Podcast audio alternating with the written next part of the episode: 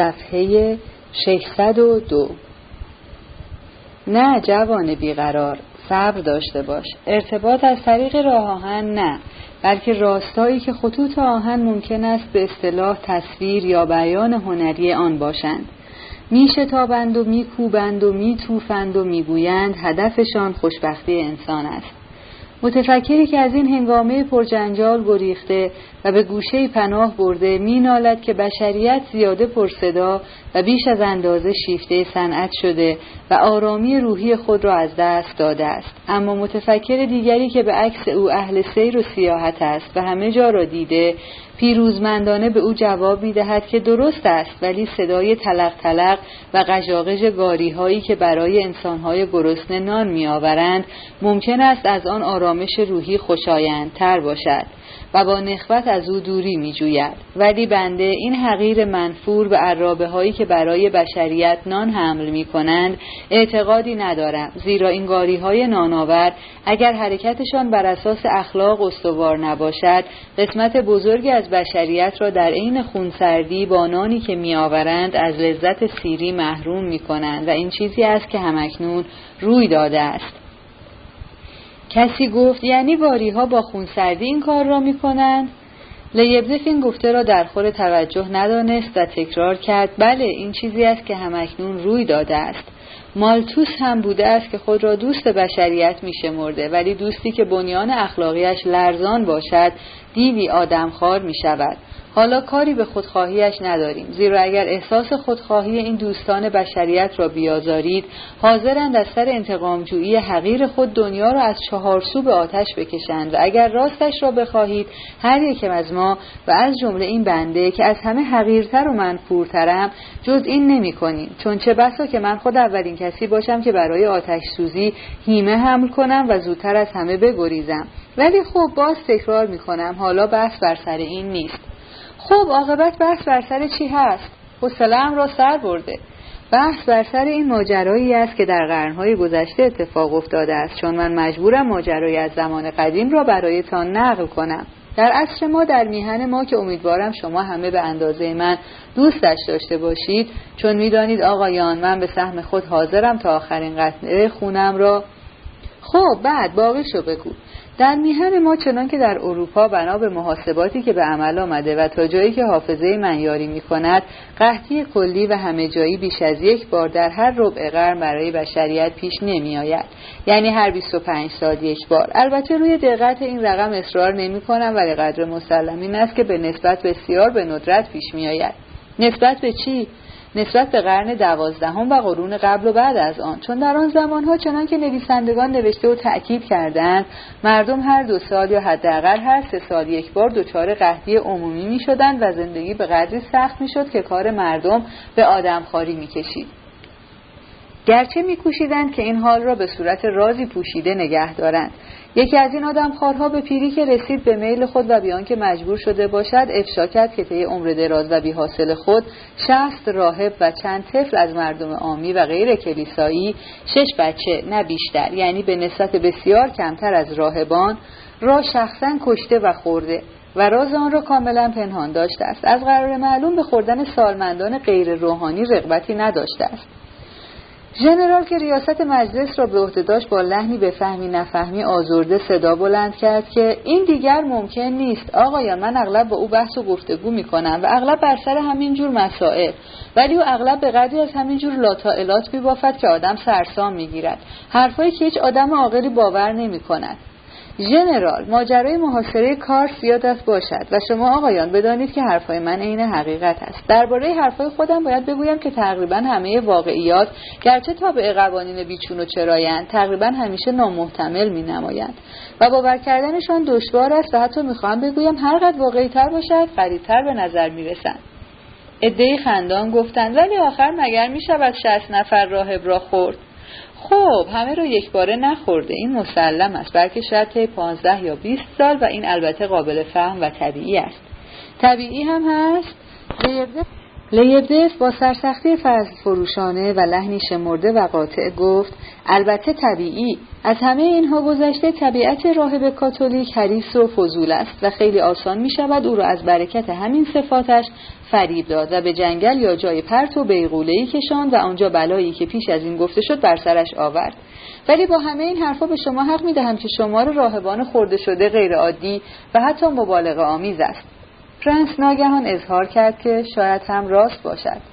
او تا آن زمان ساکت مانده و به گفتگوی جاری گوش داده و خود در بحث دخالت نکرده بود و اغلب همراه خنده های ناگهانی همگان از ته دل خندیده بود. پیدا بود از اینکه همه اینقدر شادند و پرسر و صدا میخندند و حتی از اینکه زیاد مینوشند بسیار خوشنود است. چه بسا ممکن بود که تا پایان مجلس هم لب از لب بر ندارد ولی ناگهان هوس کرد که حرفی بزند و حرفش را با لحنی بسیار جدی زد چنانکه همه ناگهان با کنجکاوی روی به طرف او گرداندند. اشاره من آقایان مخصوصا به کسرت وقوع قحطی در آن زمانها بود. این را از شنیده هایم می‌گویم چون تاریخ که زیاد نمی‌دانم. ولی ظاهرا باید اینطور بوده باشد. در سوئیس که بودم و در کوهستان به سر می بردم از دیدن ویرانه های قدیمی قلعه های شه سواران روی دامنه کوه ها حیرت می کردم. این دژها اغلب روی صخره های پرنشیب لب پرتگاه هایی به عمق نیم ورست ساخته شده بود. یعنی برای رسیدن به آنها میبایست چند ورست راه باری که پیشتر پیشی را پیمود. خب این دژها را همه می‌دانند چه جور است. کوهی از پار سنگ است. روی هم گذاشتن و ساختن آنها کار وحشتناکی بوده که تصور دشواری آن مشکل است و البته حاصل رنج رعایای بیچاره بوده. از اینها گذشته این رعایا که مجبور بودند همه جور مالیات هم بپردازند و زندگی روحانیان را هم تأمین کنند کجا می توانستند برای سیر کردن شکم خود زراعت کنند؟ جمعیتشان لابد بسیار کم بوده زیرا بیشترشون از گرسنگی میمردند. چه بسا به راستی چیزی نداشتند بخورند. من حتی بعضی وقتا فکر می‌کردم چطور اینها کاملا از میان نرفتند. چطور بلایی به سرشان نیامده و توانستند تاب بیاورند. شاید کسانی پیدا می شدند و حتی خیلی زیاد که آدم بخورند و به نظر من اینجا بیشک حق با لیبدف است. فقط نمی‌فهمم چرا پای راهبان را به میان کشیده. منظورش از این کار چه بوده؟ گاوریل آردالیونیچ گفت حتما در قرن دوازدهم فقط راهبان خوردنی بودند چون غیر از آنها کسی که گوشتش چرب و خوراکی باشد پیدا نمی شده. لیبدت به فریاد گفت چه فکر درست و بسیرانه ای چون حتی یک بار به غیر راهبان دست نزده بود. شست راهب خورده و رغبت نکرده بود حتی به یک آمی دست بزند و این فکر وحشتناکی است. یک فکر تاریخی که حتی جنبه آماری دارد. حسابش رو که بکنی دانشمندان تاریخ را بر اساس همین واقعیات می نویسند چون با دقت ریاضی نتیجه می گیریم که روحانیان دست کم 60 بار خوشبختتر و آزادتر از باقی مردم آن زمان زندگی می کردند و شاید دست کم گوشتشان 60 برابر چربتر از دیگران بوده است. از همه طرف صدا بلند شد. چقدر مبالغه می کنید لیب چه دروغهای شاخداری. پرنس همچنان بر سر سوال خود باقی بود و پرسید قبول دارم که فکر تاریخی است ولی شما چه نتیجه از آن می‌گیرید؟ لحن سوالش به قدری جدی و از هر گونه شوخی و ریشخند نسبت به لبدفی که همه به ریشش میخندیدند خالی بود که در میان آن جو تمسخر ناخواسته زنگ خنده آوری میافت به طوری که چیزی نمانده بود به خود او هم بخندند ولی او خود متوجه این حال نبود. یوگنی پاولویچ سر به سوی او خم کرد و گفت مگر نمی‌بینید پرنس که این مردک دیوانه است؟ من همین الان اینجا شنیدم که به سرش زده که وکیل دعاوی بشود و لحن گفتارش به لحن وکلا میماند و حتی می‌خواهد امتحان وکالت بدهد. منتظرم که اینجا شاهد یک صحنه وکیل بازی باشم. لیبدف در این اسرا صدایش را بلند کرد حالا حضار محترم به نتیجه عظیمی می‌رسیم. اما اجازه بدهید پیش از آن که به این نتیجه برسیم وضع روانی و حقوقی مجرم را بررسی کنیم. می‌بینیم که مجرم یا بگوییم موکل من با وجود اینکه از هر گونه امکان به دست آوردن خوراک دیگری محروم بوده در طول زندگی عجیب خود چند بار تمایل به ندامت از خود نشان داده و از رژیم غذایی روحانی خاری دوری جسته است. این ادعا نیست. واقعیات گواه صحت این معنایند. فراموش نکنیم که او پنجشش بچه خورده است. البته پنجشش بچه از نظر ریاضی چیزی نیست ولی از نظر دیگر حاوی معنای بزرگی است. می‌بینم که می‌بینم که تیغ ندامت اندرون او را پاره می‌کرده. چون موکل من چنان که ثابت خواهم کرد مردی مذهبی بوده و از حکم وجدان اطاعت می‌کرده است. و به منظور اینکه تا ممکن است از سنگینی بار گناه خود بکاهد از راه امتحان شش بار خوراک آمی را جایگزین خوراک روحانی کرده است. البته تردیدی نیست که این کار او جنبه امتحان داشته چون اگر قصدش تنوع می بود بچه خاریش نه شش بار بلکه میبایست سی بار بوده باشد یعنی نصفانست حال که اگر انگیزه او را امتحان فرض کنیم و آن را فقط از فرد ناامیدی در برابر وحشت کفر و انزجار از بیحرمتی به مقدسات بدانیم آن وقت عدد شش معنی پیدا خواهد کرد. چون شش بار آزمایش برای تسکین عذاب وجدان کافی است. زیرا نتیجه این آزمایش ها رضایت بخش نبوده است. چون اولا به عقیده من بچه زیاد کوچک است یعنی به قدر کفایت درشت نیست. این معنی که برای صد جو در مدت معینی سه یا حتی پنج بچه لازم بوده است که جایگزین یک راهب شود. یعنی اگر بار گناه از یک طرف با نخوردن کشیش سبک می شده از طرف دیگر اگر نه از حیث کیفی از حیث کمی با خوردن شمار بیشتری بچه افزایش میافته البته آقایان محترم من ضمن این استدلال خود را در قلب و قالب مجرم قرن دوازدهم قرار می‌دهم اما استدلالم در قالب یک آدم قرن نوزدهم شاید غیر از این می بود. این نکته را به اطلاع شما مستمعین عزیز میرسانم تا آگاه باشید و بریش من نخندید. و مخصوصا شما حضرت جنرال ابدا شایسته نیست اینجور نیشتان را برای من باز کنید. و اما ثانیا بچه به عقیده من چندان مغذی نیست و حتی شاید گوشتش شیرین مزه و زننده باشد و برای صد جوع او مناسب نمی بوده و جز عذاب وجدان نتیجه برایش نمی داشته است و حالا نتیجه گیری نهایی شنوندگان عزیز نتیجه که کلید یکی از بزرگترین موزلات آن زمان و زمان ما بوده و هست. مجرم عاقبت خود نزد زعمای روحانیت می رود و علیه خود اعلام جرم می کند و خود را در اختیار دستگاه عدالت می گذارد. حالا باید دید که با این کار از چه شکنجه های استقبال کرده است؟ عذاب چرخ یا هیمه و آتش؟ چه کسی او را وادار کرده بود که بر ضد خود اعلام جرم کند؟ مگر نمی توانست بعد از خوردن شست راهب از آدم خالی دست بکشد و راز خود را تا مرگ حفظ کند؟ مگر نمی توانست از راهب خالی توبه کند و گوشه عزلت بگیرد و باقی عمر را به ندامت و استغفار بگذراند؟ حتی می توانست خود راهب شود. کلید معما همینجاست معلوم می شود در آن زمان چیزی نیرومندتر از هیمه و آتش و حتی قویتر از 20 سال عادت آدمخواری وجود داشته است. یعنی فکری پرزورتر از همه بلاهای خشکسالی و قحطی و شکنجه و تاون و جزا. و سراسر آن جهنمی که بشریت بیاری فکری که انسانها را به هم پیوند می‌دهد و دل را هدایت می کند بیچشمه زاینده زندگی از تحمل آن عاجز بوده است. آیا می توانید امروز در این عصر فساد و عصر خطوط آهن چیزی به من نشان دهید که با این نیرو شباهت داشته باشد؟ گفتم عصر فساد و خطوط آهن ولی من باید گفته باشم عصر کشتی های بخار و خطوط آهن. آخر مستم ولی نادرست نیستم. یک فکر به من نشان دهید که بشریت امروز را با نیروی نصف آن نیروی آن قرنها با هم متحد کند و اگر جرأت دارید ادعا کنید که چشمه های زندگی زیر این ستاره زیر این شبکه که به دست و پای آدمها پیچیده و آنها را اسیر خود کرده رو به خشکی نمی رود و گلالود نشده است. و دیگر مرا با رفاه و ثروتها و ندرت قحطی و سرعت حرکت در راه های ارتباطی خود نترسانید. ثروت ها بیشترند و نیروها کمتر. دیگر فکر پیوند دهنده وجود ندارد. همه چیز شل شده است. همه چیز پوسیده و آدم ها همه گندیدند ما همه گندیده ولی این حرفها کافی است و حالا بحث بر سر این نیست. بر سر این است حضرت پرنس که آیا وقتها نرسیده که خوراک مختصری برای همراهی با نوشیدنی پیش مهمانان بگذاریم؟ لیبنف که جان بعضی از شنوندگان را به راستی به لب رسانده بود و البته نباید مخفی گذاشت که در تمام این مدت بطری ها پیوسته باز و خالی شده بود. با اینجور ختم ناگهانی سخنانش با وعده غذا بر آتش خشم مخالفانش آب ریخت و فورا همهشان را با خود آشتی داد. او خود اینگونه حسن ختام مقال را بستن ماهرانه و وکیل معابانه پرونده می‌خواند. صدای خنده بانشاد دوباره بلند شد و مهمانها به جنب و جوش آمدند و همه از پشت میز برخواستند تا برای رفع خستگی و کرختی اعضا روی ایوان اندکی قدم بزنند. فقط کلر بود که از حرفهای لیبرت همچنان هرس می‌خورد و سخت در تلاطم بود. همه را نگه می داشت و به صدای بلند اعتراض می کرد که آقا به روشنگری می تازد و تاریک اندیشه قرن دوازدهم را تبلیغ می کند همه حقایق را تحریف می کند و تازه یک ذره صداقت در نهادش نیست. دلم می‌خواهد بپرسم این خانه را چطور خریده و پولش را از چه راه به دست آورده؟ ژنرال در گوشه دیگری با شنوندگان دیگری از جمله پتیتسین که او یعنی ژنرال دکمه اش را گرفته و نگاهش داشته بود می‌گفت من مرحوم گریگوری سیمونوویچ برمیتسوف را مفسر واقعی مکاشفه یوحنا را دیده بودم. او طوری حرف می‌زد که دل آدم راستی راستی آب می‌شد. اول عینکش را به چشم گذاشت بعد یکی از آن کتابهای بزرگ زخیم قدیمی که جلد چرمی سیاهی داشت جلوی خود باز می‌کرد. ریش سفیدی داشت و دو مدال که با پاداش کارهای نیکش گرفته بود به سینهش آویزان بود. وقتی با آن صدای خشن و لحن جدیش حرف می‌زد جنرال ها سرشان را به زیر میانداختند و خانم ها بیهوش می‌شدند. ولی یکی حرفهایش را با مخلفات شراب تمام می‌کند. آخر هر کاری قراری دارد. این که نشد ورد.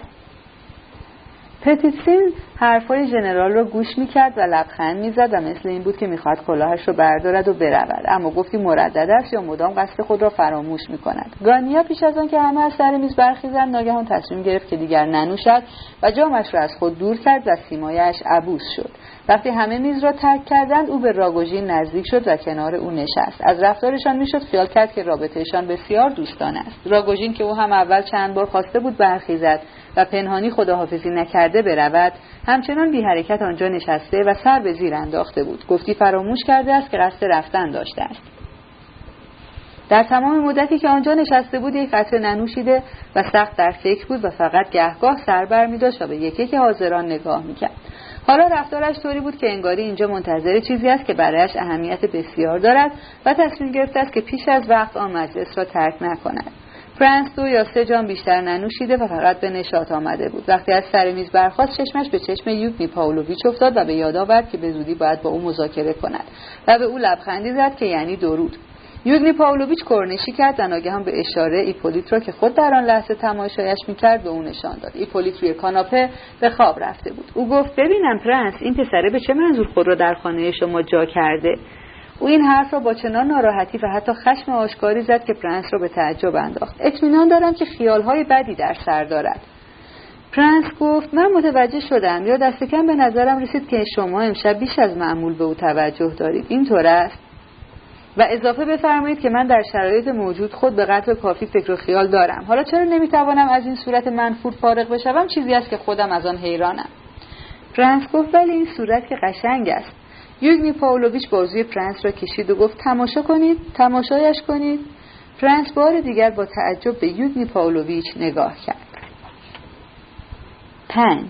صفحه 612 ایپولیت که پیش از تمام شدن خطابه لیبدف همانجا روی کاناپه به خواب رفته بود ناگهان طوری بیدار شد که پنداشی کسی تکانش داده است. از جا جست و بر آرنج تکیه داد و به اطراف نگاه کرد و رنگ باخت. به دوروبر خود چنان هاج و واج نگاه می‌کرد که گفتی از چیزی واهمه دارد. اما چون همه چیز را به یاد آورد در چهرهش آثار وحشت پیدا شد.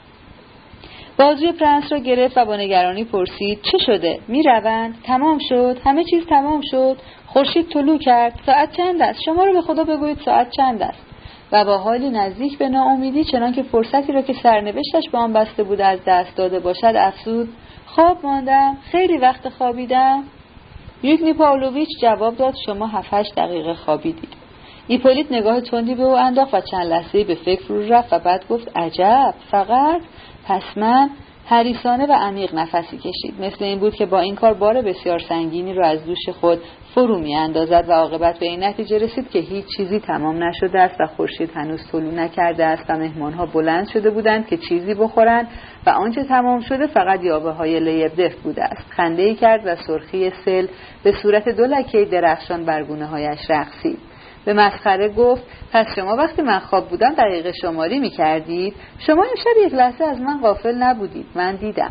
و با اخمی در هم با سر به راگوژین که سر میز نشسته بود اشاره کنان در گوش پرنس گفت آه راگوژین من الان خواب او را می دیدم و فورا به موضوع دیگری پرداخت و گفت سخنران کجا رفت؟ لیبدف کجاست؟ چطور توانست تمام کند؟ اصلا راجع به چه حرف می‌زد؟ ببینم پرنس حقیقت دارد که شما یک بار گفته اید زیبایی دنیا را نجات می‌دهد. و به صدای بلند خطاب به همه فریاد زد آقایان بدانید و آگاه باشید که پرنس تاکید می کند که زیبایی دنیا را نجات خواهد داد. و من تاکید می کنم که این فکرهای نشاطآور پرنس از آن است که عاشق است. آقایان پرنس عاشق شده است. وقتی آمد چهرش داد می‌زد. من یقین پیدا کردم. پرنس خجالت نکشید. دلم برایتان میسوزد. بگویید کدام زیبایی است که قرار است دنیا را نجات دهد. کولیا برایم تعریف کن. شما مسیحی پرشور و درست و پیمانی هستید. کولیا می‌گوید که شما خودتان را مسیحی می‌دانید. پرنس در او نگریست و جوابی نداد. ایپولیت ناگهان با لحنی تند افسود جواب نمی‌دهید. شاید خیال می‌کنید که خیلی دوستتان دارم. نه چنین خیالی نمی‌کنم. به عکس می‌دانم که مرا اصلا دوست ندارید. چطور؟ حتی بعد از ماجرای دیروز حرفای دیروزم راست بود. همان دیروز هم می‌دانستم که دوستم ندارید. یعنی برای اینکه به شما حسادت می‌کنم برای حسادت هم شما همیشه فکر می‌کردید که به شما حسادت می‌کنم و حالا هم همین فکر را می‌کنید. ولی ولی چرا من این حرفا رو می‌زنم؟ می‌خوام باز هم شامپانی بخورم. کلر برایم شامپانی بریزید. ایپولیت شما دیگر نباید شامپانی بخورید. من دیگر به شما شامپانی نمی‌دهم. پرنس جام را از جلویش دور کرد. ایپولیت چنان که در فکر رفته باشد گفت حق با شماست. ممکن است بگویند. ولی هر چه می‌خواهند بگویند. مگر نه؟ مگر نه؟ بگذار بعد از من. هر چه دلشان می‌خواهند بگویند. مگر نه پرنس؟ به من چه که چه خواهد شد؟ گرچه من این حرف رو به آن جهت می‌زنم که هنوز خوابالودم اما اما عجب خوابی دیدم. الان یادم آمد. می‌دانید فرانس هرچند که شاید حقیقتا شما را دوست نداشته باشم ولی امیدوارم از این خوابها نبینید. چون گیرم آدم کسی را دوست نداشته باشد. بعدش را چرا بخواهد؟ مگر نه؟ ولی حالا این سوالها برای چه؟ من همش سوال می‌کنم. دستتان را بدهید به من من آن را محکم میفشارم. اینجور ببینید دستتان را به طرف من پیش آوردید. پس لابد می‌دانید که من آن را صادقانه میفشارم. اینطور نیست. شاید دیگر مشروب نخورم. ساعت چند است؟ خب لازم نیست. خودم می‌دانم ساعت چند است. وقتش رسیده. وقتش همین حالاست. آنجا چه خبر است؟ غذای سرد و مزه مشروب میچینند. پس یعنی این میز آزاد است. چه خوب. آقایان من ولی این آقایان گوششان به من بدهکار نیست. می‌خواهم نوشته ای را برایتان بخوانم. ولی خب خوراک جالبتر از نوشته ای من است. ولی و هم با حرکتی که هیچ انتظارش نمی‌رفت پاکتی به قطع نامه های اداری از جیب بغل خود بیرون آورد. در پاکت بسته بود و مهر درشت سرخی روی آن نمایان بود. پاکت را جلوی خود روی میز گذاشت. این کار غیر منتظر روی حاضرانی که انتظارش را نداشتند یا بهتر است بگوییم انتظار چیز دیگری را داشتند اثر ای داشت. حتی یوگنی پاولویچ از جا جست. گانیا به سرعت خود را به میز رساند. راگوژین هم پیش آمد ولی عبوس و تنگ حوصله بود. مثل اینکه بداند موضوع چیست. دفهم که در همان نزدیکی بود جلو آمد و چشمانش که با برق کنجکاوی میدرخشید بر پاکت دوخته شده بود. پرنس با ناراحتی پرسید این چیست؟ ایپولیت به صدای بلند گفت خورشید که سرزد من دراز می‌کشم. پرنس گفته بودم این قول مردانه است. خواهید دید. و نگاهی به اطرافیان خود انداخت و چنان که روی خطابش به همه باشد با لحنی پرخاشگرانه افزود ولی ولی شما راستی خیال می‌کنید که من توانایی باز کردن این پاکت را ندارم؟ پرنس از طرف همه جواب داد هیچ یک از ما چنین خیالی نمی کند شما از کجا می‌گویید که کسی ممکن است اینجور خیال کند؟ و خیلی عجیب است که این وقت شب به فکر خواندن مقاله افتاده اید. توی این پاکت چیست؟ همه میپرسیدند چه شده؟ دیگر چه اتفاقی افتاده؟ همه نزدیک می شدن. بعضی با دهان پر آمده بودند پاکتی که مهر سرخ داشت مثل مغناطیس همه را به سوی خود می کشید. این را من دیروز نوشتم. بلا فاصله بعد از اینکه به شما قول دادم که پیشتان بیایم. دیروز تمام روز را مشغول نوشتن آن بودم. تمام شب هم می نوشتم و امروز صبح تمامش کردم. نزدیک صبح خوابی دیدم. پرنس با کمرویی حرفش را برید. بهتر نیست این حرفها را بگذارید برای فردا. ایپولیت با خنده که به خنده دیوانه ها میمانست گفت فردا دیگر فرصتی نخواهد بود ولی ناراحت نباشید. خواندن من چهل دقیقه بیشتر طول نمی کشد دست بالا یک ساعت. ببینید همه چقدر علاقه مندند همه آمدند گوش کنند همه به مهر پاکت چشم دوختند. اگر مقالم توی پاکت در بسته و مهر شده نبود هرگز چنین اثری نمی داشت وقتی چیزی ظاهر اسرارآمیزی داشته باشد اینطور می شود خنده عجیبش را سر داد و با چشمانی که برق می‌زد به صدای بلند گفت خب آقایان حالا پاکت را باز کنم یا نه؟ راز است راز. و به یادتان هست فرانس کی بود که گفت بعد از این زمانی نخواهد بود؟ فرشته بزرگ و قدرتمندی است که در مکاشفه یوحنا این را فریاد می‌زند. یوگنی پاولویچ ناگهان گفت بهتر است نخوانید. ولی ناراحتیش به قدری نامنتظر بود که به نظر خیلی ها عجیب آمد. پرنس نیز دست روی پاکت گذاشت و گفت بله نخوانید. یکی گفت مقاله خواندن یعنی چه؟ حالا باید چیز خورد. دیگری گفت مقاله می‌خواد برای روزنامه بفرستد. سومی افزود ای بسا که حوصله‌مان را سر ببرد. باقی میپرسیدند اصلا موضوع چیست؟ اما حرکت پرنس که نشان ترس بود گفتی خود ایپولیت را نیز به وحشت انداخت. ایپولیت با لبخندی که لبهای کبود شدهاش را تاب داده بود با احتیاطی که رنگ بدگمانی داشت آهسته گفت پس نخوانم. و نگاهش روی همه حاضران دور زد و بر یک یک چهره‌ها و چشم‌ها قرار گرفت و با همان گشادگی پرشور اندکی پیش به آنها بند می‌شد. ایپولیت باز رو به سوی پرنس گرداند و آهسته پرسید شما می ترسید؟ پرنس که حالت چهرهش بیشتر و بیشتر عوض می‌شد پرسید از چه؟ ایپولیت ناگهان چنان که کسی دستش را گرفته به ضرب بلندش کرده باشد از صندلی برجست و گفت کسی یک سکه بیست کاپکی دارد هر جور سکه باشد فرقی نمی کند لیبدف فورا سکه به او داد ناگهان به ذهنش رسید که بیماری ایپولیت به سرش زده و دیوانه اش کرده است ایپولیت شتابان دختر لیبدف را پیش خواند و گفت ورا لوکیانوونا بفرمایید این سکه را روی میز بیاندازید شیر یا خط؟ اگر شیر آمد می‌خوانم. ورا با واهمه اول به سکه و بعد به ایپولیت و دست آخر به پدرش نگاهی کرد و به گمان اینکه دیگر نباید به سکه نگاه کند سرش را رو به آسمان کرد و ناشیانه سکه را روی میز انداخت شیر آمد. ایپولیت آهسته گفت خب پس باید بخوانم. و لحنش به آن میمانست که حکم سرنوشت کمرش را خرد کرده است. رنگش به شدت پرید. پریده تر از آن که حکم اعدامش را برایش خوانده باشند. و ناگهان لرزید و نیم دقیقه ساکت ماند و بعد گفت ببینم من الان واقعا شما را خیط کردم. و با همون گشاده رویی صادقانه پرسان همه را نگاه کرد و ناگهان رو به پرنس کرد و با تعجبی صمیمانه با لحنی پرهیجان گفت ولی این خصوصیت روانی عجیبی است. و با شور و حال به خود آمد و بر گفته خود تاکید کرد بله پرنس این خصوصیتی است که به عقل انسان نمی‌رسد. شما پرنس این را یادداشت کنید و خاطرتان باشد. چون شما از قراری که شنیدم مدارکی جمع می‌کنید برای مجازات اعدام. وای خدایا چه دریوری های احمقانه ای روی نیمکت نشست و آرنجهایش را روی میز گذاشت و سرش را درد و دست گرفت. حتی شرماور است. ولی چه کنم؟ شرماور باشد. جهنم. و فورا سر بلند کرد و با لحنی که ناگهان سخت رنگ تصمیم گرفته بود گفت آقایان آقایان پاکت را باز می‌کنم. و البته کسی را مجبور نمی کنم گوش کند. با دسته از هیجان لرزان در پاکت را باز کرد و چند ورق کاغذ پستی که با خطی ریز سیاه شده بود از آن بیرون آورد و جلوی خود گذاشت و شروع کرد آنها را مرتب و صاف و صوف کردن. بعضی با بدخلقی قرقر کردند. یعنی چه؟ چه کار می‌کند؟ چه می‌خواهد بخواند؟ بعضی دیگر ساکت ماندند ولی همه با کنجکاوی به تماشایش نشستند. چه بسا که به راستی انتظار پیش آمدی غیرعادی داشتند. ورا به صندلی پدرش چسبیده بود و از ترس چیزی نمانده بود که اشکش سرازیر شود. حال کلیانیز از او بهتر نبود. لیبدف که نشسته بود دوباره برخواست و شمها را برداشت و به ایپولیت نزدیک کرد که روی کاغذش روشن باشد. ایپولیت گفت آقایان این خب توضیح برای چه؟ خودتان فورا خواهید دید. این که می‌خوانم چیست؟ و شروع کرد به خواندن. آنچه باید بگویم این عنوان نوشته است. عنوان فرعیش این است. پس از من گو جهان را آب گیرد. و چنان که دستش سوخته باشد با غیز گفت و مردشو چطور توانستم چه این عنوان احمقانه را جدی روی نوشتم بگذارم؟ گوش کنید آقایان باور کنید اینها تمام ممکن است دست آخر حرفای بسیار بیمعنی نابربوطی از کار درآید.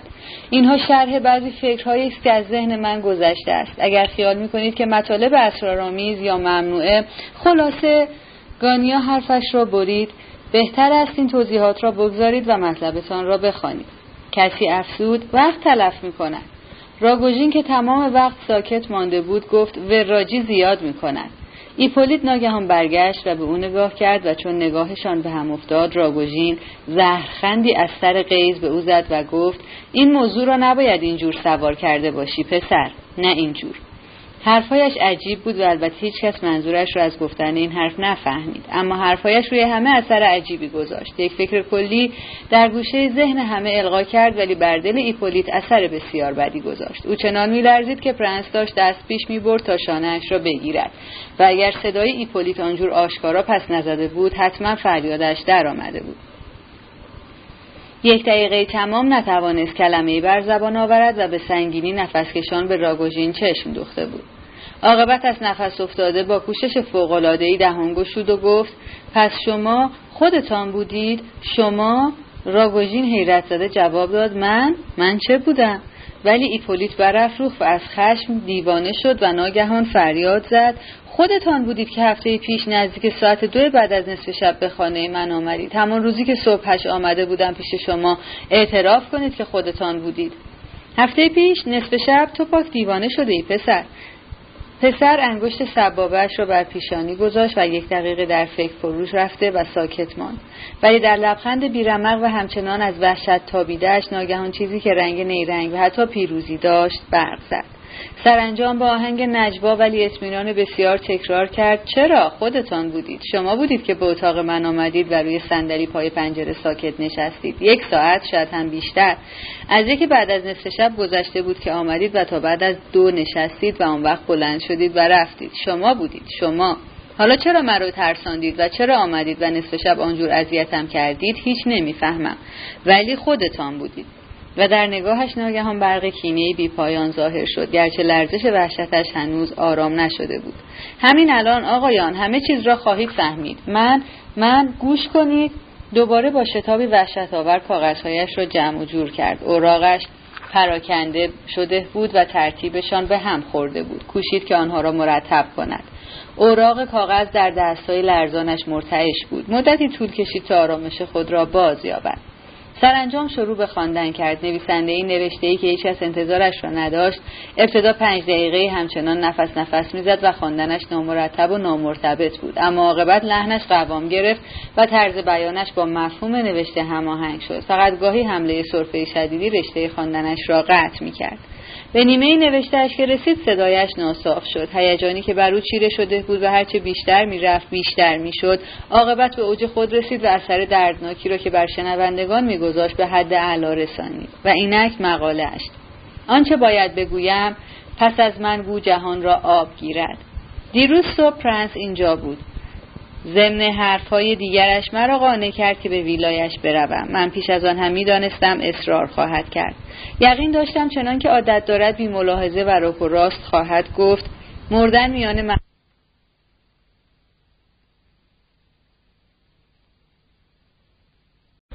صفحه 620 دیروز صبح پرنس اینجا بود. ضمن حرفهای دیگرش مرا قانع کرد که به ویلایش بروم. من پیش از آن هم می‌دانستم اصرار خواهد کرد. یقین داشتم. چنانکه عادت دارد بی ملاحظه و رک و راست خواهد گفت مردن میان مردم و درختها مطبوعتر است. اما امروز صحبت از مردن نکرد. گفت زندگی میان مردم و درختها. ولی خب حالا در وضعی که من دارم دیگر این یا آن بیان تفاوتی نمی کند از او پرسیدم منظورش از اینکه مدام صحبت از درختهایش می کند چیست؟ و چرا اینقدر درختهایش رو به رخ من می کشد و خیلی تعجب کردم چون برایم توضیح داد. از قرار معلوم خودم همان شب اول گفته بودم که به پاولوس آمدم تا آخرین بار دار و درخت را تماشا کنم.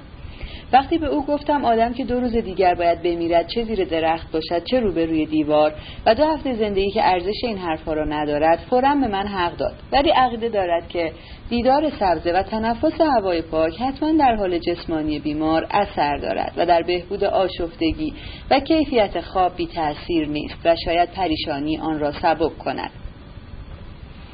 من خندیدم و به او گفتم که حرف زدنش به ماتریالیست ها میماند و او با همان لبخند خاص خود جواب داد که همیشه ماتریالیست بوده است.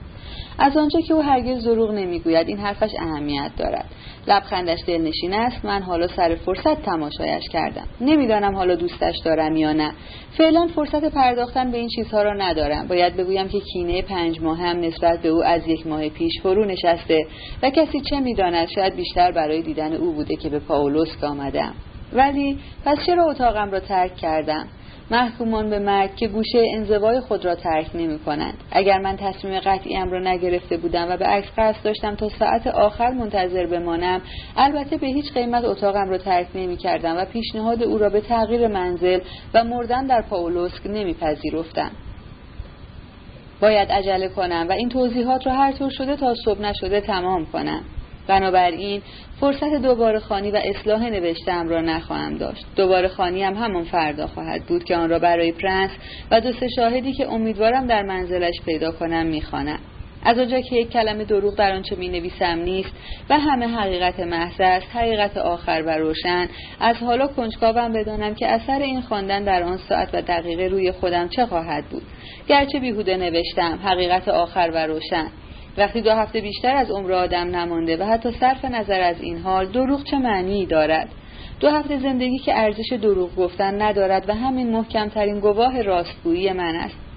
توجه نباید غافل باشم از این فکر. آیا در این دقیقه یا دقایق من دیوانه نیستم؟ با تأکید به من گفته اند که مشاعر مسلولان گاهی در آخرین مراحل بیماری موقتا آشفته می شود. فردا این نکته رو باید ضمن خواندن این مطالب از روی عکس عمل شنوندگانم تحقیق کنم. این مسئله رو باید حتما با دقت کامل معلوم کنم وگرنه هیچ کاری را نمی شود شروع کرد. به نظرم همین الان حرف بسیار احمقانه ای زدم ولی فرصت اصلاح آن را ندارم. از این گذشته مخصوصا عهد می کنم که حتی یک سطر از این نوشته را عوض نکنم. حتی اگر متوجه بشوم که نوشتم هر پنج سطر یک بار حاوی تناقض است. مخصوصا می‌خواهم فردا ضمن خواندن ببینم آیا مسیر منطقی فکرم درست است یا نه. آیا متوجه اشتباهاتم می‌شوم و در نتیجه آیا فکرهای این شش ماهم در این اتاق منطقی بوده است یا هزیان. اگر همین دو ماه پیش مثل امروز قرار می شد که اتاقم را برای همیشه بگذارم و بروم و از این دیوار خانه میر خداحافظی کنم اطمینان دارم که قصه دار می شدم اما امروز هیچ احساسی ندارم گرچه فردا اتاقم و دیوارم را برای همیشه ترک می کنم بنابراین اعتقاد من به اینکه دو هفته زندگی ارزش افسوس ندارد و آدم نباید تسلیم هیچ احساسی بشود بر طبیعت من چیره شده و چه بسا همکنون بر همه احساسهای من حاکم باشد. ولی آیا واقعا حقیقت دارد؟ حقیقت دارد که تن من کاملا مغلوب شده. اگر الان مرا شکنجه می کردن فریاد نمی زدم و آیا می گفتم دو هفته زندگی ارزش ندارد که آدم فریاد بزند و درد را احساس کند؟ ولی آیا حقیقت دارد که من دو هفته دیگر بیشتر زنده نخواهم بود؟ آن روز در پاولوسک دروغ گفتم. به چیزی به من گفته بود و حتی مرا ندیده بود. اما یک هفته پیش کیسلا رودوف را که دانشجوی پزشکی است بالای سرم آوردند. او ماتریالیست است و نه فقط به خدا بلکه به هیچ چیز اعتقاد ندارد.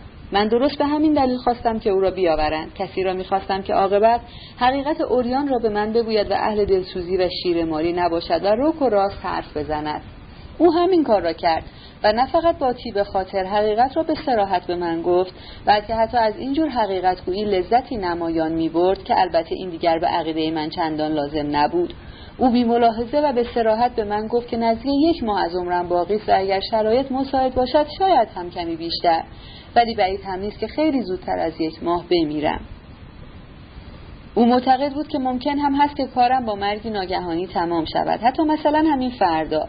این جور مرگ دیده شده. می‌گفت همین پریروز بانوی جوان مسلولی اهل کالومبا که وضعش شبیه وضع من بود می‌خواسته است برود بازار آزوقه بخرد که ناگهان حالش به هم می‌خورد و روی کاناپه دراز می‌شود و آهی می‌کشد و میمیرد. کیسلا رودوف اینها را همه با کمال بیملاحظگی با یک جور خونسردی خودنمایانه به من می‌گفت. مثل اینکه با اینجور حرف زدن بر من ارج مینهاد. انگاری می‌خواست بگوید که مرا هم مثل خودش موجودی برتر از دیگران میشمارد که همه چیز را انکار می‌کند و مردن البته برایش هیچ اهمیتی ندارد. در همه حال مسلم این است که من بیش از یک ماه دیگر زنده نخواهم بود. یک ماه و نه بیشتر. یقین کامل دارم که او اشتباه نکرده است. نکته بسیار عجیب این است که نمی‌دانم پرنس از کجا فهمیده بود که من خوابهای آشفته می‌بینم. به سراحت گفت که هوای پاولوس برای پریشانی و خوابهای آشفته هم مفید است. خوابهای آشفته را از کجا فهمیده بود؟ او یا پزشک است یا واقعا هوش و بصیرت فوقالعاده ای دارد و خیلی چیزها را درست حدس می‌زند.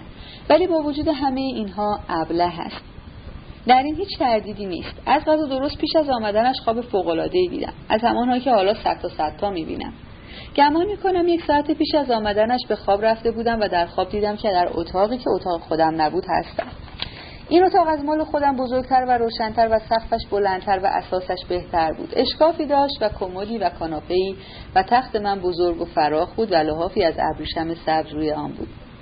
ولی جانور بسیار زشتی هم در این اتاق بود. یک جور هیولای هولناک. به اغرب میمانست. ولی اغرب نبود بلکه بسیار زشتتر و هولناکتر.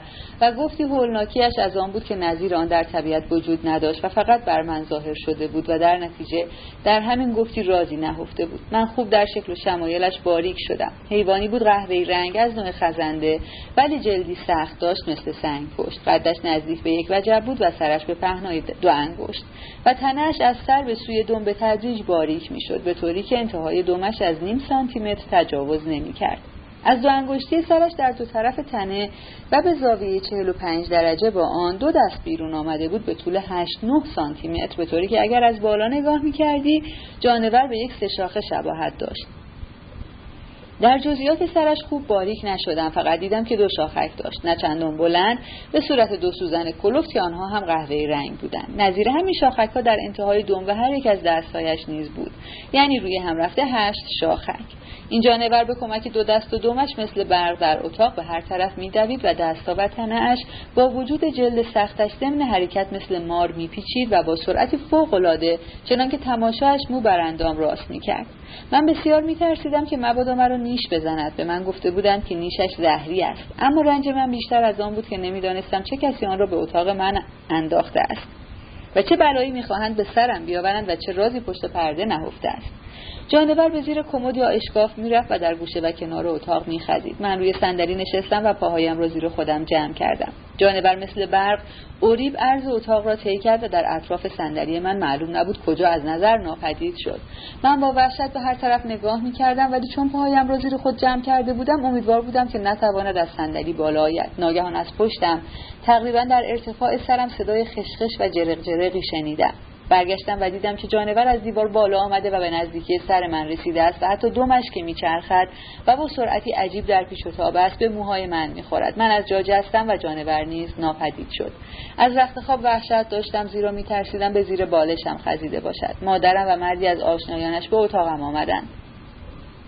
سعی می‌کردند جانور را بگیرند اما آرامتر از من بودند و حتی نمیترسیدند آنها چیزی نمیفهمیدند جانور ناگهان دوباره ظاهر شد. اما این بار آهسته حرکت می‌کرد و گفت که قصد خاصی داشت و به آرامی پیچ و تاب می‌خورد و این از جنبش سریعش مشمعز کننده تر بود. باز اوریب به سمت در پیش رفت. مادرم در را کشود و نورما سگمان را که ترنو قوی هیکلی بود و موهای سیاه بلند داشت و پنج سال پیش مرده بود صدا کرد. سگ به اتاق وارد شد و بالای سر جانور ایستاد. گفتی آنجا میخوب شده است. جانور نیز از پیشروی باز ایستاد. اما همچنان به آرامی پیچ و تاب می‌خورد و انتهای دستا و دمش بر کف اتاق میکوفت و جرق جرق صدا می‌داد. اگر اشتباه نکنم حیوانها نمی‌توانند وحشت معنوی احساس کنند. اما در آن دقیقه به نظرم رسید که در وحشت نورما چیزی بسیار غیرعادی پنهان است که کیفیت عرفانی دارد.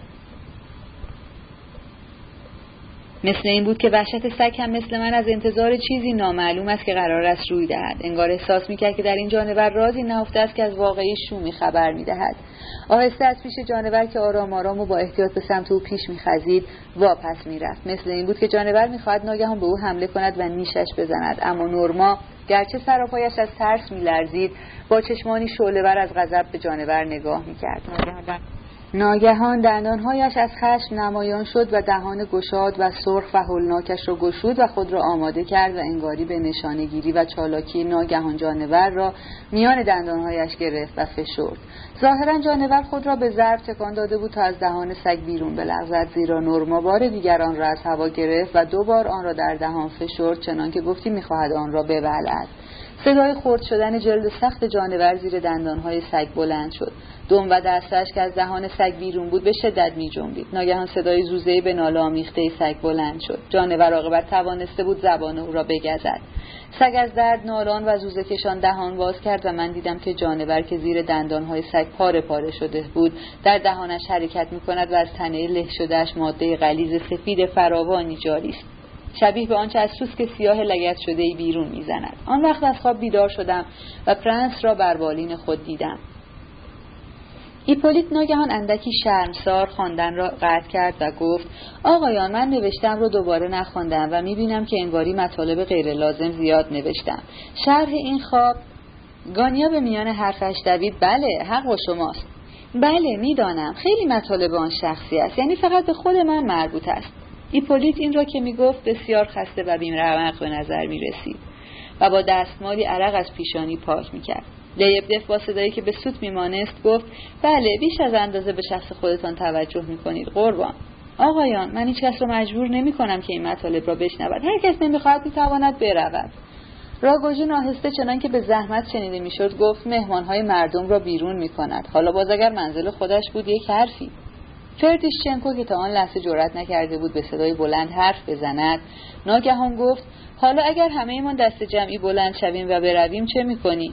ایپولیت ناگهان سرش را فرو انداخت و کاغذهایش را برداشت ولی در همان لحظه باز سر بلند کرد. دو لکه سرخ روی گونه هایش نمایان شده بود و چشمانش برق می‌زد. به فردیشچنکو زل زده گفت شما اصلا مرا دوست ندارید. صدای خنده چند نفر بلند شد اما بیشتر مهمان ها نمی خندیدن. رنگ چهره ایپولیت به شدت سرخ شده بود. فرانس گفت ایپولیت نوشته هاتان را جمع کنید و در پاکت بگذارید و بدهید به من و خودتان همینجا در اتاق من بخوابید. من بیش از آن که بخوابم و دوباره فردا با شما حرف خواهم زد. اما به شرط اینکه دیگر هرگز این راه را باز نکنید. می‌خواهید ایپولیت حیرت زده او را نگاه کرد و گفت مگر ممکن است؟ و باز از التهاب بیقرار فریاد زد آقایان این یک پیش آمد بیمعنی بود که من اختیار از دست دادم. دیگر خواندنم را قطع نمی کنم هر کس که خواست گوش کند. لیوان را شتابان برداشت و یک جرعه آب خورد و با عجله آرنجهایش را روی میز نهاد تا خود را از نگاه ها در پناه نگه دارد و با سرسختی به خواندن ادامه داد. شرمش به زودی زائل شد. او به خواندن ادامه داد. این فکر که چند هفته زندگی به زحمتش نمیارزد گمان می‌کنم یک ماه پیش به طور جدی بر ذهن من چیره شد. و آن زمانی بود که دانستم که چهار هفته بیشتر از عمرم نمانده است. اما تسلط کاملش بر من از سه روز پیش شروع شد. یعنی شبی که از آن شب نشینی پاولوسک برگشتم. اولین بار که این فکر به طور کامل و مستقیم در دل من نفوذ کرد روی ایوان ویلای پرنس بودم. یعنی همان لحظه ای که به فکر افتادم که برای آخرین بار زندگی را بچشم و خواستم میان مردم باشم و درختها را تماشا کنم.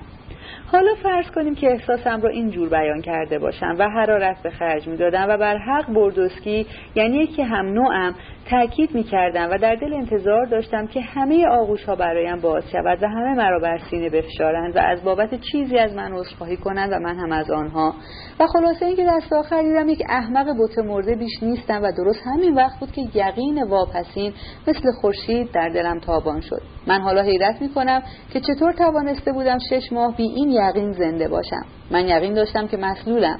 سری که علاج ندارد. خودم را گول نمی‌زدم و حقیقت حال را به روشنی در میافتم اما هر قدر روشنتر به این حقیقت پی می بردم با حرس بیشتری به زندگی دل می بستم چنگ می انداختم به زندگی و می‌خواستم به هر قیمت شده زنده بمانم.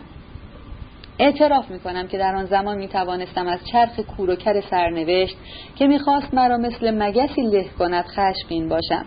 و البته نمی‌دانستم چرا. اما چرا به همان خشم اکتفا نکردم؟ چرا حقیقتا شروع به زندگی کردم؟ حالان که می‌دانستم که دیگر نمی‌توانم چیزی را شروع کنم. چرا می‌خواستم بیازمایم؟ حالان که می‌دانستم که در آزمون روی من بسته است. حتی نمی‌توانستم کتابی بخوانم و مطالعه را نیز کنار گذاشته بودم. شش ماه زندگی که ارزش خواندن و آموختن ندارد. این فکر بارها مرا بر آن داشته بود که کتاب را کنار بیاندازم. بله این دیوار خانه میر می تواند برای شما حکایت ها بگوید چه بسیار چیزها روی آن نوشتم. روی این دیوار کثیف یک لکه نیست که من آن را به دقت بررسی نکرده و از بر نکرده باشم. دیوار لعنتی.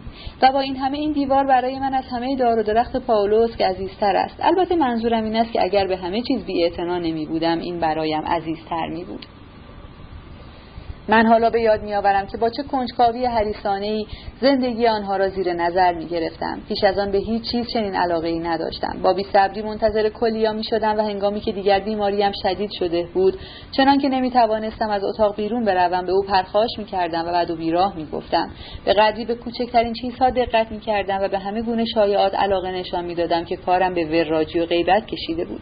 مثلا نمیفهمیدم چطور این آدمهایی که سالهای دراز زندگی در پیش دارند نمی‌توانند ثروتمند بشوند اگرچه هنوز هم این معما برایم ناگشوده مانده. مرد فقیری را می شناختم که بعدها شنیدم از گرسنگی مرده است و یادم هست که از این خبر کفرم درآمد. اگر اگر ممکن می بود که این مرد زنده بشود گمان می کنم او را می کشتم. گاهی حالم یک هفته بهتر می شد و از خانه بیرون می رفتم. اما عاقبت از دیدن خیابان و مردم چنان به خشم می آمدم که تا چند روز به عمد در به روی خود می بستم. گرچه می توانستم مثل همه بیرون بروم. تحمل دیدن این همه آدم را که مدام در تکاپویند و به هر کنج و کنار سر می‌کشند و پیوسته دل مشغول و عبوس و نگرانند و در پیاده را از کنار من میگذرند نداشتم حاصل این غم دائم و نگرانی و تکاپوی همیشگی و این کینه تمام نشدنی آنها چیست؟ زیرا آنها بدخواهند بدخواه و بدنهاد. گناه دیگران چیست که آنها بدبختند و با وجود شهست سالی که در پیش دارند نمی‌توانند از زندگی لذت ببرند؟ چرا زارنیتسین که می توانست شهست سال دیگر زندگی کند راضی شد از گرسنگی بمیرد. همه لباس های جنده و دست های پینه بسته خود را نشان می دهند و با خشم فریاد می زنند ما مثل خر کار می کنیم و جان می کنیم و مثل سگ گرسنگی می کشیم و دیگران به جای کار کیف می کنند و ثروتمند هم هستند. و این ورد همیشگی زبانشان است.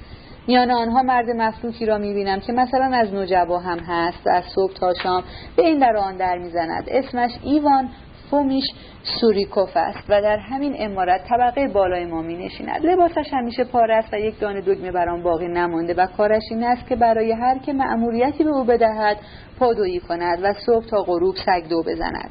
سر درد دلش که برایتان باز شود از سیاه روزی و بیچیزیش می‌گوید که آه در بساط ندارم. زنم بیمار بود و از بیدوایی مرد و زمستان بچه هایم از سرما تلف می شدند و دختر بزرگم به راه کج افتاد و مدام زجه مویه می کند و آبغوره می گیرد من که دلم برای اینجور احمق های وامانده اصلا نمی سوزد نه حالا می سوزد نه هرگز سوخته. و این حرف رو با سربلندی می زنم او چرا روتشیلد نمی شود اگر مثل روتشیلد میلیون میلیون پول ندارد تقصیر کیست؟ گناه از کی است که او کوه کوه سکه های طلای ناپلون و لویی ندارد؟ بله کوه کوه مثل سرسره های کارناوال. اگر حکم مرگش قطعی نیست هر کار که بخواهد می‌تواند بکند. کسی چه کند که او این را نمی‌فهمد؟ ولی من حالا دیگر به این چیزها کاری ندارم. من فرصت قصه خوردن یا جوش دادن برای مردم را ندارم ولی آن وقتها باور کنید آن وقتها شبها بالشم را گاز می‌گرفتم و از خشم لحافم را جر می‌دادم. وای چقدر آرزو داشتم و به خواب می‌دیدم و رویا میبافتم که مرا جوان هجده ساله را لخت او را از خانه بیرون کنند. در کوچه بیاندازند تک و تنها بی خانه و سرپناه بگذارند. نه کاری نه لقمنانی نه کس و کاری و نه حتی یک نفر آشنا. گرسنه و فلاکت زده. چه بهتر در این شهر بزرگ به امان خدا رها کنند ولی سالم باشم. و آن وقت می‌دیدید آن وقت چه می‌دیدید؟ وای شما خیال می‌کنید که من خود خوب نمی‌دانم که با این توضیحات خودم را تا همین حالا چقدر خفیف کردم. کیست که مرا یک جوان مفلوک بیچاره به حساب نیاورد؟ مفلوک بی دست و پایی که از زندگی هیچ نمی‌فهمد. کیست که فراموش کرده باشد که من دیگر هجده ساله نیستم؟ فراموش کرده باشد کسی که مثل من چنین شش ماهی را گذرانده باشد از همان جوانی پیر شده است. ولی بگذار بخندند و بگویند که اینها همه داستان است. من حقیقتا برای خودم قصه می‌گفتم. من شبهای خودم را تا صبح با همین قصه ها پر می کردم حالا همه را به یاد می آورم وای یعنی ممکن است لازم باشد که من اینها را تکرار کنم؟ حالا دیگر وقت قصه برای من هم سپری شده است. تازه برای چه کسی؟ اینها زمانی مرا تسلی می‌داد که من به وضوح می‌دیدم که دیگر حتی فرصت آموختن دستور زبان یونانی هم که فکرش را کرده بودم برایم نمانده است. از همون صفحه اول با خودم گفتم هنوز به بخش نحو نرسیده مردم و کتاب رو به زیر میز انداختم. هنوز همانجا زیر میز افتاده است چون به ماتریونا گفتم که بگذارد همانجا بماند. بگذار کسی که این توضیحات من به دستش افتد و حوصله خواندن آن را داشته باشد مرا دیوانه بشمارد. یا حتی دانش آموزی یا درستتر از همه محکوم به مرگی به حساب آورد که برایش عادی شده است گمان کند که مردم هیچ یک به استثنای او قدر زندگی را نمی‌داند و عادت کردند که این سرمایه را به آسانی به هدر دهند و با کاهلی و قفلت از آن استفاده کنند و در نتیجه همه تا آخرینشان در خور زنده ماندن نیستند. ولی خب اعلام می‌کنم که خواننده توضیحات اشتباه می‌کند و یقین من هیچ کاری با مرگ حتمی من ندارد. کافی است از آنها بپرسید. از یکی کشان بپرسید که خوشبختی در چیست. اطمینان داشته باشید که خوشبختی کریستوف کلمب زمانی نبود که آمریکا را کشف کرد بلکه زمانی خوشبخت بود که میکوشید آن را کشف کند. باور کنید بالاترین سعادت او شاید سه روز پیش از آن بود که دنیای جدید را کشف کرد. هنگامی که خدمه کشتیاش سرکشی کرده بودند و در نهایت نومیدی می‌خواستند عقب گرد کنند و به اروپا بازگردند اینجا صحبت دنیای جدید نیست. حتی اگر قرار بود آنجا مغلوب شود. کریستوف کلم می شود گفت آمریکا را ندیده مرد و در حقیقت ندانست کجا را کشف کرده است. اینجا صحبت زندگی است. فقط زندگی. صحبت تلاش در کشف زندگی است نه در کشف آن. ولی بحث برای چه؟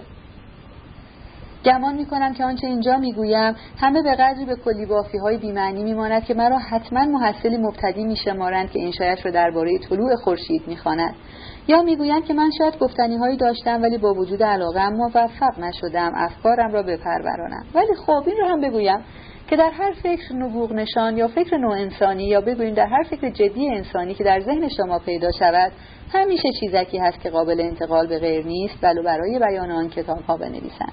یا سی و پنج سال برای توضیح و القای آن وقت صرف کنید. همیشه چیزی هست که حاضر نیست از جمجمه شما بیرون آید و تا آخر ناگفته در ذهنتان باقی میماند و شما میمیرید و شاید هم آنچه را در ذهن دارید با خود به گور می‌برید. ولی اگر من هم نتوانسته باشم آنچه را که در این شش ماه مرا رنج داده است به کمال منتقل کنم. دست کم در خواهند یافت که من برای رسیدن به این یقین واپسین شاید بهای گرانی پرداخته باشم و این چیزی است که لازم دانستم با توجه به بعضی منظورها در این توضیحات خود بگنجانم. ولی خب حالا ادامه می دهم.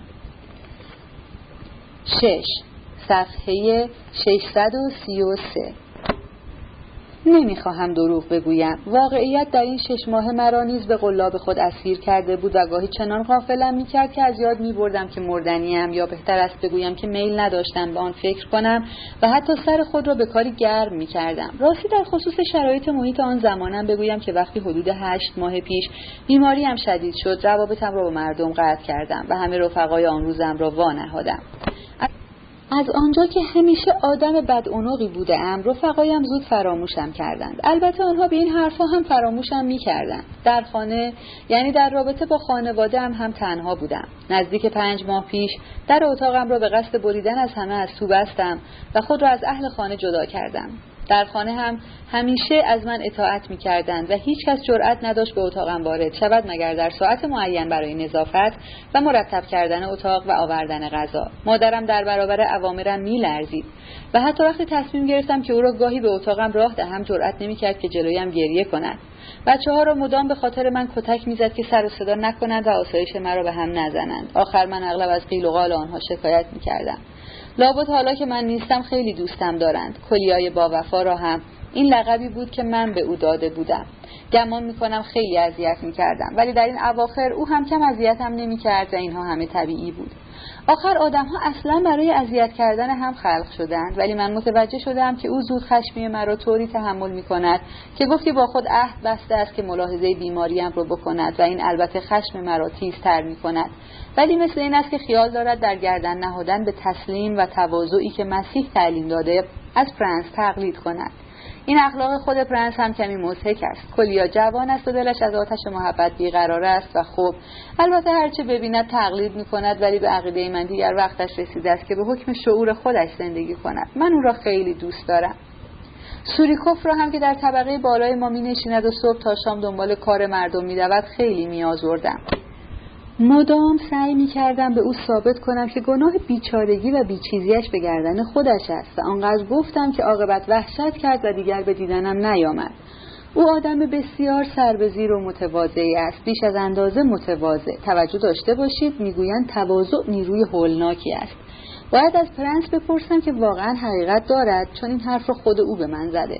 ولی ماه مارس بود که به خانهاش رفتم تا ببینم چطور گذاشته است بچهش چنان که می‌گوید از سرما بمیرد. چشمم که به جسد طفل افتاد از سر قفلت لبخندی بر لبانم آمد. آخر باز شروع کرده بودم به او حالی کنم که گناه وضع خرابش به گردن خودش است. و دیدم که لبهای مردک مفلوک در آن چهره شکسته ناگهان لرزید. با یک دست شانهام را گرفت و با دست دیگر در را نشانم داد و آهسته و تقریبا به نجوا گفت بفرمایید قربان. من از خانهاش بیرون آمدم و خیلی از او خوشم آمد. حتی همان لحظه ای که مرا از خانهاش بیرون می کرد در دلم به او مرحبا می گفتم اما تا مدتها بعد وقتی به یادش میافتادم حرفهایش در دلم احساس بدی بیدار می‌کرد. احساس ترحمی آمیخته به تحقیر و من از این احساس بیزار بودم. آخرین آدم در عین رنجیدگی چون به خوبی حس می کردم ناخواسته او را رنجانده ام نمی توانست به خشم آید. لبهایش به لرزش افتاده بود اما این لرزش ابدا از خشم نبود. یقین دارم که از خشم نبود. بازوی مرا گرفته و آن بفرمایید قربان والایش را بیان که کوچکترین نشانی از خشم در صدایش باشد بر زبان آورده بود. در این بیانش یک دنیا مناعت بود که البته هیچ با هیئت ظاهریش سازگار نبود به طوری که راستش را بخواهید حتی به نظرم مزهک آمد. ولی خشم ابدا در آن نبود. شاید در دلش مرا تحقیر می‌کرد. از آن روز به بعد دو سه بار در راه به او برخوردم. با عجله کلاه از سر برمی داشت و این کاری بود که پیش از آن هرگز نمی کرد ولی دیگر مثل گذشته نمی ایستاد بلکه دست باشه می‌شد و شتابان میگذشت. اگر هم در دلش نسبت به من تحقیر بود این تحقیر خاص خودش بود تحقیری آمیخته به تواضع. شاید هم فقط از وحشت کلاه از سر برمی داشت به احترام پسر زنی که از او طلبکار بود زیرا او همیشه به مادر من بدهکار است و هرگز توانایی آن را ندارد که خود را از بند بدهی خلاص کند و این تعبیر احتمالا صحیح تر از همه است. من می‌خواستم با او حرف بزنم و دلش را از چرک رنجیدگی پاک کنم و یقین می‌دانم که اگر می‌کردم ظرف ده دقیقه شروع می‌کرد از من عذرخواهی کردن. این بود که دیدم بهتر از کار را به همان صورتی که بود رها کنم و کاری به کارش نداشته باشم. در همان زمان تقریبا همان وقتی که سوریکوف فلش را سرما داد و تلف کرد یعنی حدود عواست مارس نمی‌دانم به چه علت حالم خیلی بهتر شد و این بهبود دو هفته ای طول کشید. برپا شده بودم از خانه بیرون می‌رفتم. اغلب غروب و نزدیک تاریک شدن هوا. غروب مارس یعنی وقتی را که یخهای آب شده در روز دوباره یخ میبندد و چراغهای گاز خیابانها روشن می‌شود دوست می داشتم و گاهی ضمن این گردش زیاد از خانه دور می شدم. یک بار در کوی شستی لاوچنایا یک نفر که ظاهرا مرد آبرومند محترمی بود در تاریکی به سرعت از کنارم گذشت. چهرهش را درست تشخیص ندادم. بسته در کاغذ پیچیده در دستش بود و پالتوی تنگ و بیقوارهای به تن داشت که برای آن سرما زیادی سبک بود. وقتی ده قدمی جلوتر از من به چارقی رسید دیدم که چیزی از جیبش افتاد. پیش دویدم و آن را برداشتم و بسیار به هنگام چون همون وقت شخصی که پالتوی بلندی به تن داشت نیز جلو دویده بود ولی چون دید که من زودتر جنبیدم و چیزی از جیب افتاده در دست من است در بند جدال نشد و نگاه تندی به دستم انداخت و به آهستگی دور شد. یافته من کیف شرمین بزرگی بود ساخت قدیم و بسیار پروپیمان ولی نمی‌دانم به چه نشان از همان نگاه اول حد زدم که محتوای آن هرچه باشد پول نیست. صاحب کیف در این اسنا چهل قدمی از من دور شده بود و میان جمعیت دیگر درست دیده نمی‌شد. من به دنبالش دویدم و فریاد می‌زدم ولی چون غیر از آهای چیزی نداشتم بگویم او نایستاد و روی نگرداند. از دور دیدم که ناگهان به سمت چپی چید و از در بزرگ امارتی وارد شد. وقتی به آن در بزرگ که تاریک بود رسیدم دیگر کسی آنجا نبود. امارت بزرگی بود. یکی از آنهایی که سودجویان می‌سازند و اتاق اتاق اجاره می‌دهند و در بعضی از آنها گاهی صد مستجر زندگی می‌کنند. وقتی از دروازه وارد شدم به نظرم رسید که در ته حیات درندشتی سمت راست مردی حرکت می کند گرچه هوا تاریک بود و به زحمت چیزی تشخیص داده می‌شد. خود را به آنجا رساندم ورودی پلکانی بود باریک و بسیار کثیف و هیچ چراغی همان را روشن نمی‌کرد. اما صدای پای مرد که هنوز بالا می‌رفت از بالای سرم شنیده می‌شد و من هم به دنبال او از پله ها بالا رفتم. به این حساب که پیش از آنکه دری به روی باز شود به او برسم. پله های میان دو پاگرد بسیار کوتاه بودند. دری باز و بسته شد و از صدای آن حد زدم که باید طبقه پنجم باشد یعنی سه طبقه بالاتر از من. شتابان بالا رفتم. چند دقیقه طول کشید. عاقبت زنی در را به رویم باز کرد. آشپزخانه کوچکی بود و او داشت در آتشدان سماوری فوت می‌کرد تا روشنش کند. بر رو بر به من نگاه کنان پرسشم رو شنید. البته چیزی از اون دستگیرش نشد و جوابی نداد و همچنان ساکت در اتاق بعدی رو برایم باز کرد. که آن هم کوچک و سقفش بسیار کوتاه بود. و اساس محقرش از حداقل واجب تجاوز نمی‌کرد و تختخواب بزرگ پردهداری نیز در آن بود. و ترنتیچ این اسمی بود که زن بر زبان آورد. صفحه 637 آشپزخانه کوچکی بود و او داشت در آتشدان سماوری فوت می‌کرد تا روشنش کند. بر رو بر به من نگاه کنان پرسشهایم را شنید و البته چیزی از آن دستگیرش نشد و جوابی نداد و همچنان ساکت در اتاق بعدی را برایم باز کرد که آن هم کوچک و سقفش بسیار کوتاه بود و اساس محقرش از حداقل واجب تجاوز نمی‌کرد. و تخت خواب بزرگ پردهداری نیز در آن بود و ترنتیچ این اسمی بود که زن بر زبان آورد. روی آن خوابیده بود و به نظرم مست بود. ته شمعی در شمدانی آهنین پای نیم بطری تقریبا خالی ودکایی میسوخت ترنتی همچنان خوابیده چیزی قرید و به در اتاق بعدی اشاره کرد. زن مرا گذاشته و رفته بود چنان که من چاره ای نداشتم جز که دری را که نشانم داده بودند باز کنم. این کار را کردم و به اتاق بعدی وارد شدم. این اتاق از اتاق پیشین باریکتر و تنگتر بود چنان که من به زحمت می توانستم در آن تکان بخورم. یک تخت خواب یک نفره در گوشه ای بود که فضای زیادی از اتاق را گرفته بود. غیر از آن سه صندلی ساده بود. با لباس های پاره روی آنها انبار شده و یک میز بسیار ساده چوب سفید. جلوی یک نیمکت مشمع پوش کهنه به طوری که به زحمت می‌شد از میان میز و تخت خواب گذشت. شمدان آهنینی روی میز بود نظیر همان که در اتاق اول بود و شمع پیهی باریکی در آن میسوخت و طفلی که از صدایش پیدا بود بیش از دو سه هفته ندارد جیغ می‌کشید و زن ظاهرا جوانی که رنگ به نداشت لباس خانه به تن داشت او را عوض می‌کرد یعنی کهنهاش را تازه می‌کرد. این زن شاید تازه از بستر زایمان برخواسته بود اما طفل آرام نمی‌شد و در انتظار پستان خشکیده مادرش نعره می‌زد. طفل دیگری روی نیمکت خوابیده بود. دختر سه ساله بود که لباسی که ظاهرا فراکی بود رویش افتاده بود. مردی کنار میز ایستاده بود و لباسی مندرس به تن داشت. پالتویش را درآورده بود که اکنون روی تخت خواب افتاده بود و بسته ای را که در کاغذی آبی رنگ بود باز می‌کرد. در این بسته نزدیک به یک کیلو نان گندم و دو کالباس کوچک بود. علاوه بر این یک قوری روی میز دیده می‌شد و ریزه های نان سیاه در اطرافش پراکنده بود.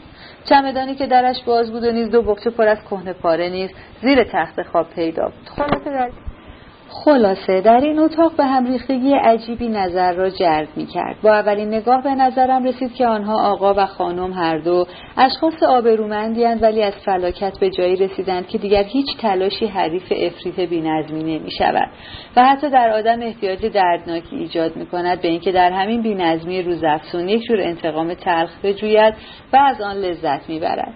وقتی وارد اتاق شدم آقا که پیش از من رسیده بود و داشت آنچه آورده بود باز می‌کرد با حرارت بسیار تند با زنش حرف می‌زد. زنگرچه هنوز از کار قنداق کردن طفل فارغ نشده بود گریه و زاری می‌کرد. لابد خبرهایی که مردش آورده بود مثل همیشه ناامید کننده بود. این آقا که 27 ساله مینمود چهره گندمگون داشت با خطوطی خشک و خشن که در گونه ریشش قاب شده بود. و چانهش دو تیغ تراشیده بود. چنانکه برق می‌زد و به نظر من مردی محترم و حتی جذاب آمد. چهرهش عبوس و نگاهش تاریک بود و غروری به بیماری رسیده بر آن سایه افکنده بود چنانکه به آسانی عصبانی می‌شد.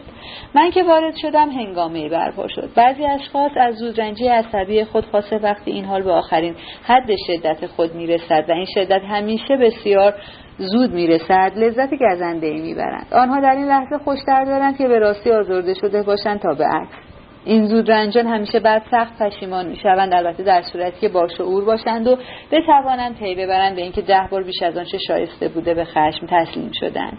این آقا مدتی تعجب زده مرا برانداز کرد و زنش با وحشت به من مینگریست. گفتی آمدن کسی به خانه آنها واقعی عجیب و درخور وحشت است. اما مرد ناگهان از غضب خود را فراموش کرد و به من تاخت.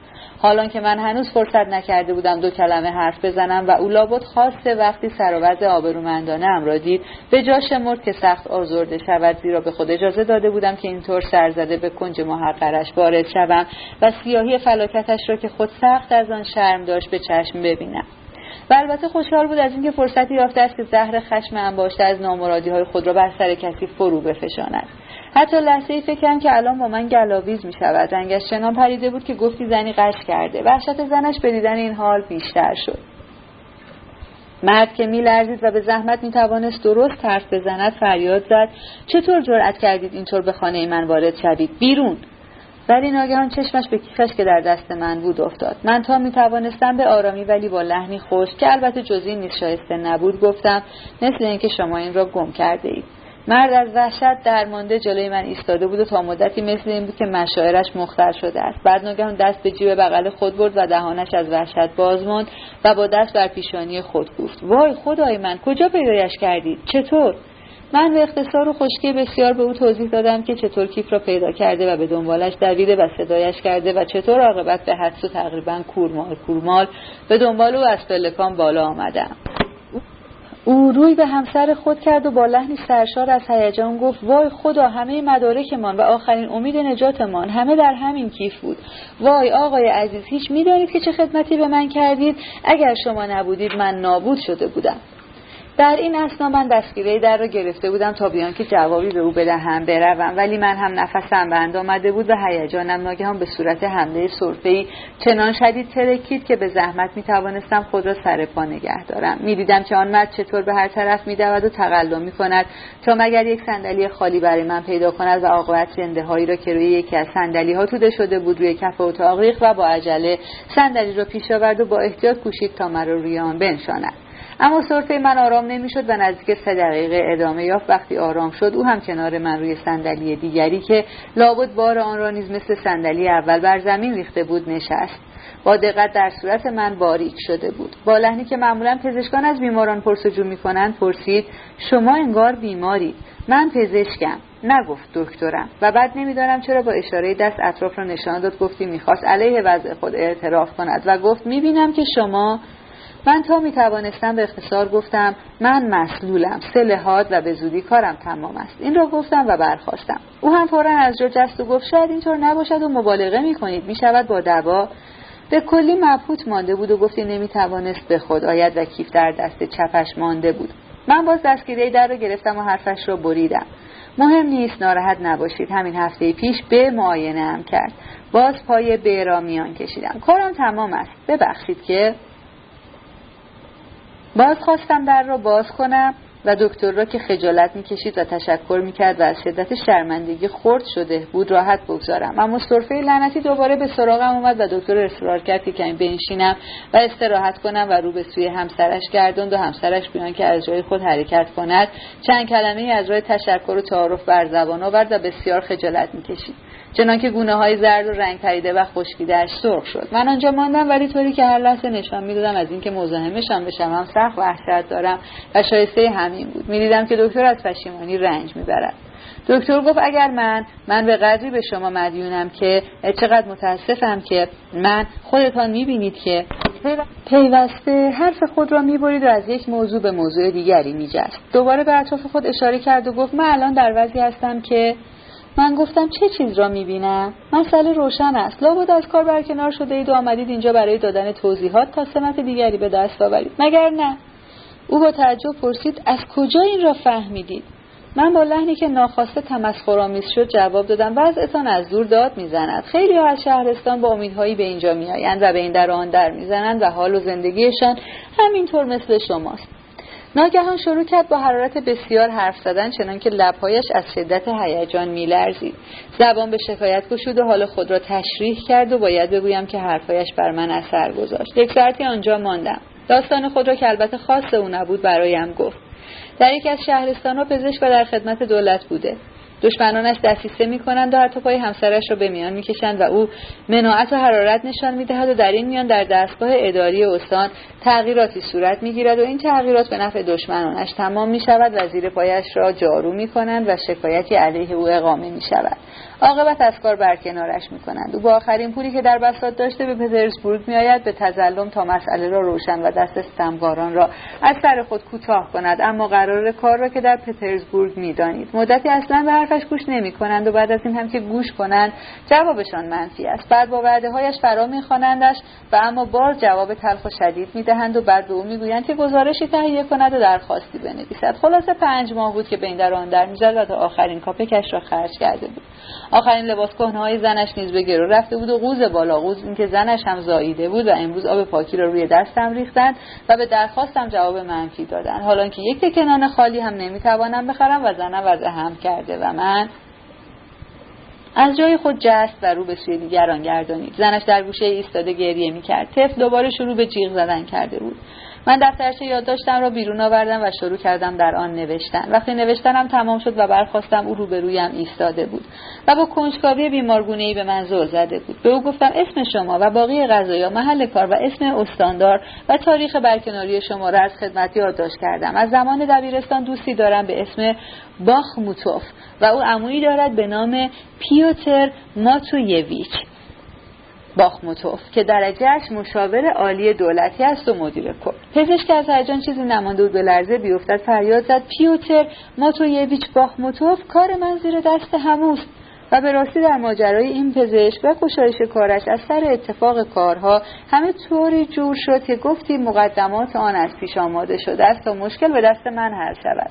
درست همانطور که در داستان ها می نویسند به این بیچارگان گفتم که هیچ امیدی به اقدامات من نبندند و من خود دانش آموزی بیچیزم و ام خود را کوچک کردم. حقیقت این است که دبیرستان را تمام کردم و دیگر دانش آموز نیستم.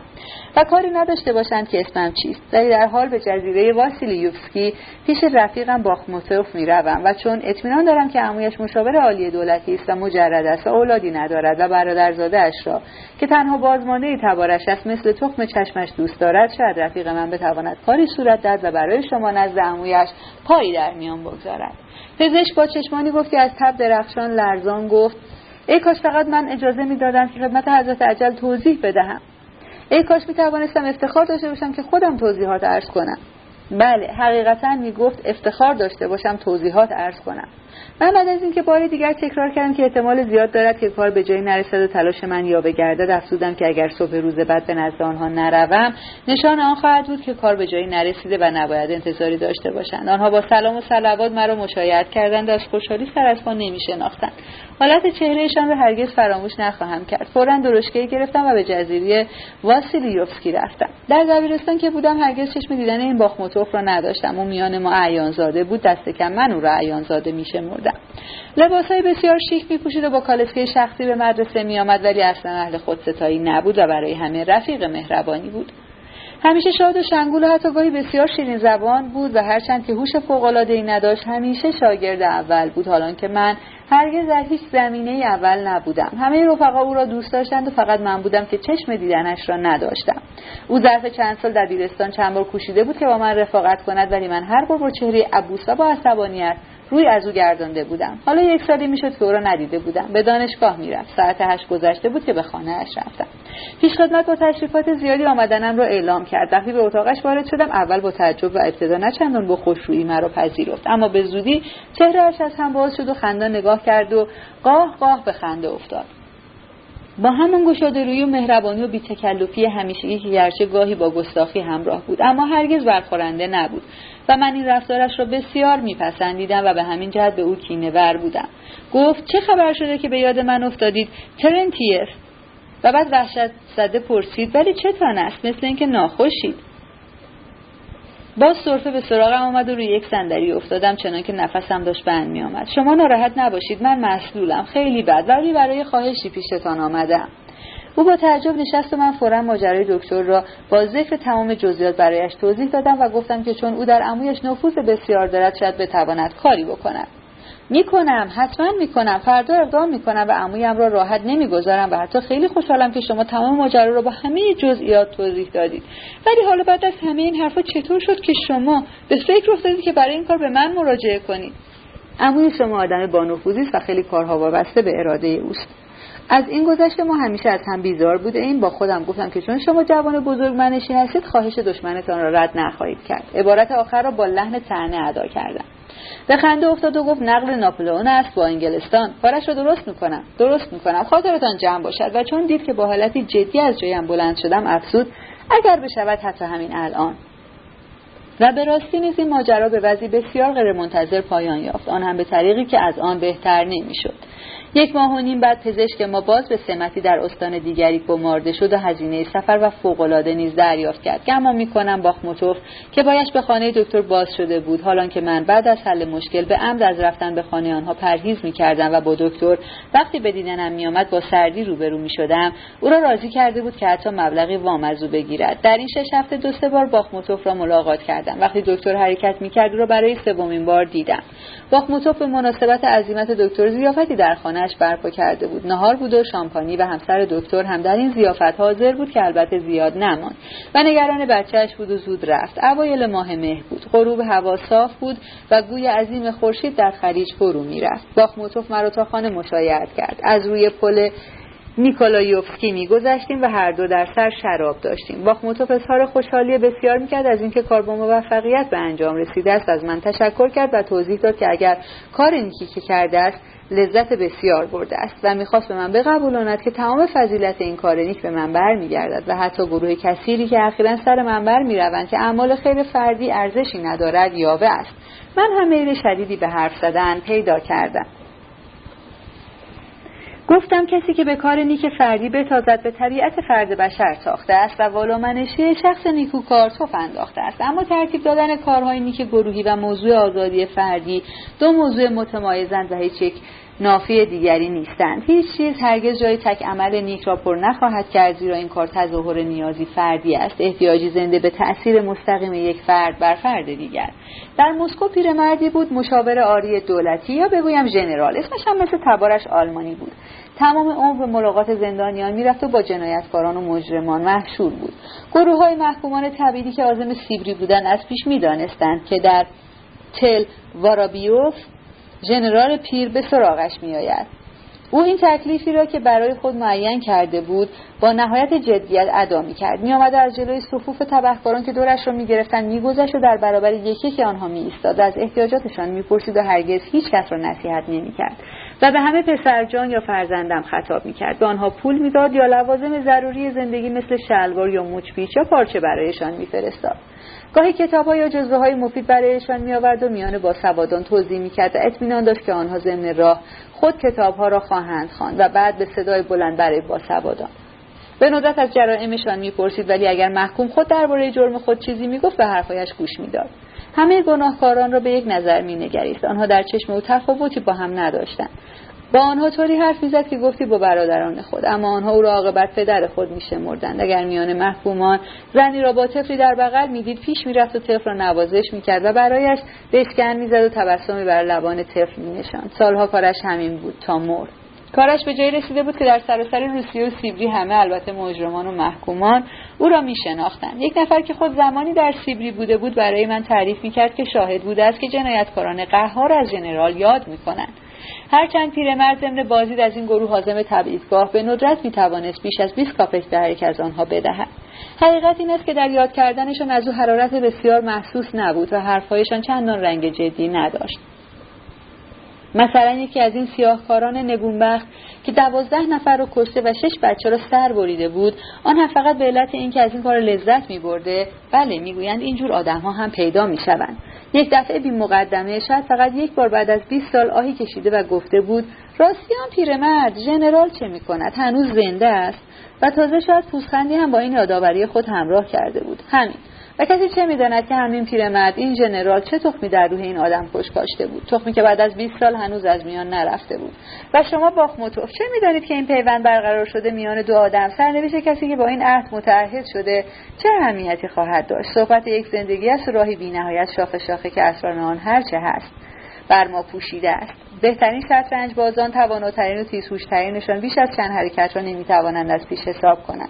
کار یک شطرنج باز فرانسوی را که می‌توانست تا ده حرکت خود را پیش بینی کند اعجاز شمردند حالا که چه بیشمارند حرکت های ممکن که ما از آنها بید اطلاعیم شما با پاشیدن بذر خود و بذر نیکی به هر شکلی که باشد جزی از خود را به دیگری میبخشید و جزی از دیگری را در خود میپذیرید و این پیوندی است عهد اتحادی میان شما دو نفر. و اگر کمی بیشتر دقت کنید بصیرت های دیگری نصیبتان خواهد شد و کشف های دیگری خواهید کرد که پاداشتان خواهد بود. کار نیکتان را همچون علمی خواهید شمرد که تمام زندگی شما را در بر خواهد گرفت و می‌تواند تمام زندگیتان را پر کند.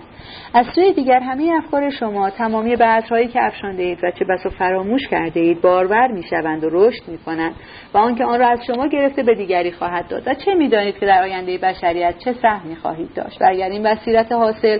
و عمری که وقت این کار شده به تعالی شما بیانجامد و عاقبت شما را به مقامی برساند که بتوانید بعضی از این بیافشانید و اندیشه تابناک برای بشریت باقی بگذارید. آن وقت خلاصه از اینجور حرفها زیاد زدم. باخموتوف با لحن شکایت معلوم نبود که از که با حرارت بسیار نالید. وقتی فکرش را می‌کنم که زندگی از چون شمایی دریغ شده است در آن لحظه روی پل ایستاده و بر جانپناه آن آرنج نهاده و بر آب نیوا خیره شده بودیم. من از روی جانپناه خم شدم و گفتم می‌دانید چه فکری به ذهنم رسید؟ باخموتوف چنان که مرا از سیمایم خوانده باشد می شود گفت با وحشت گفت می‌خواهید خود را در آب بیاندازید؟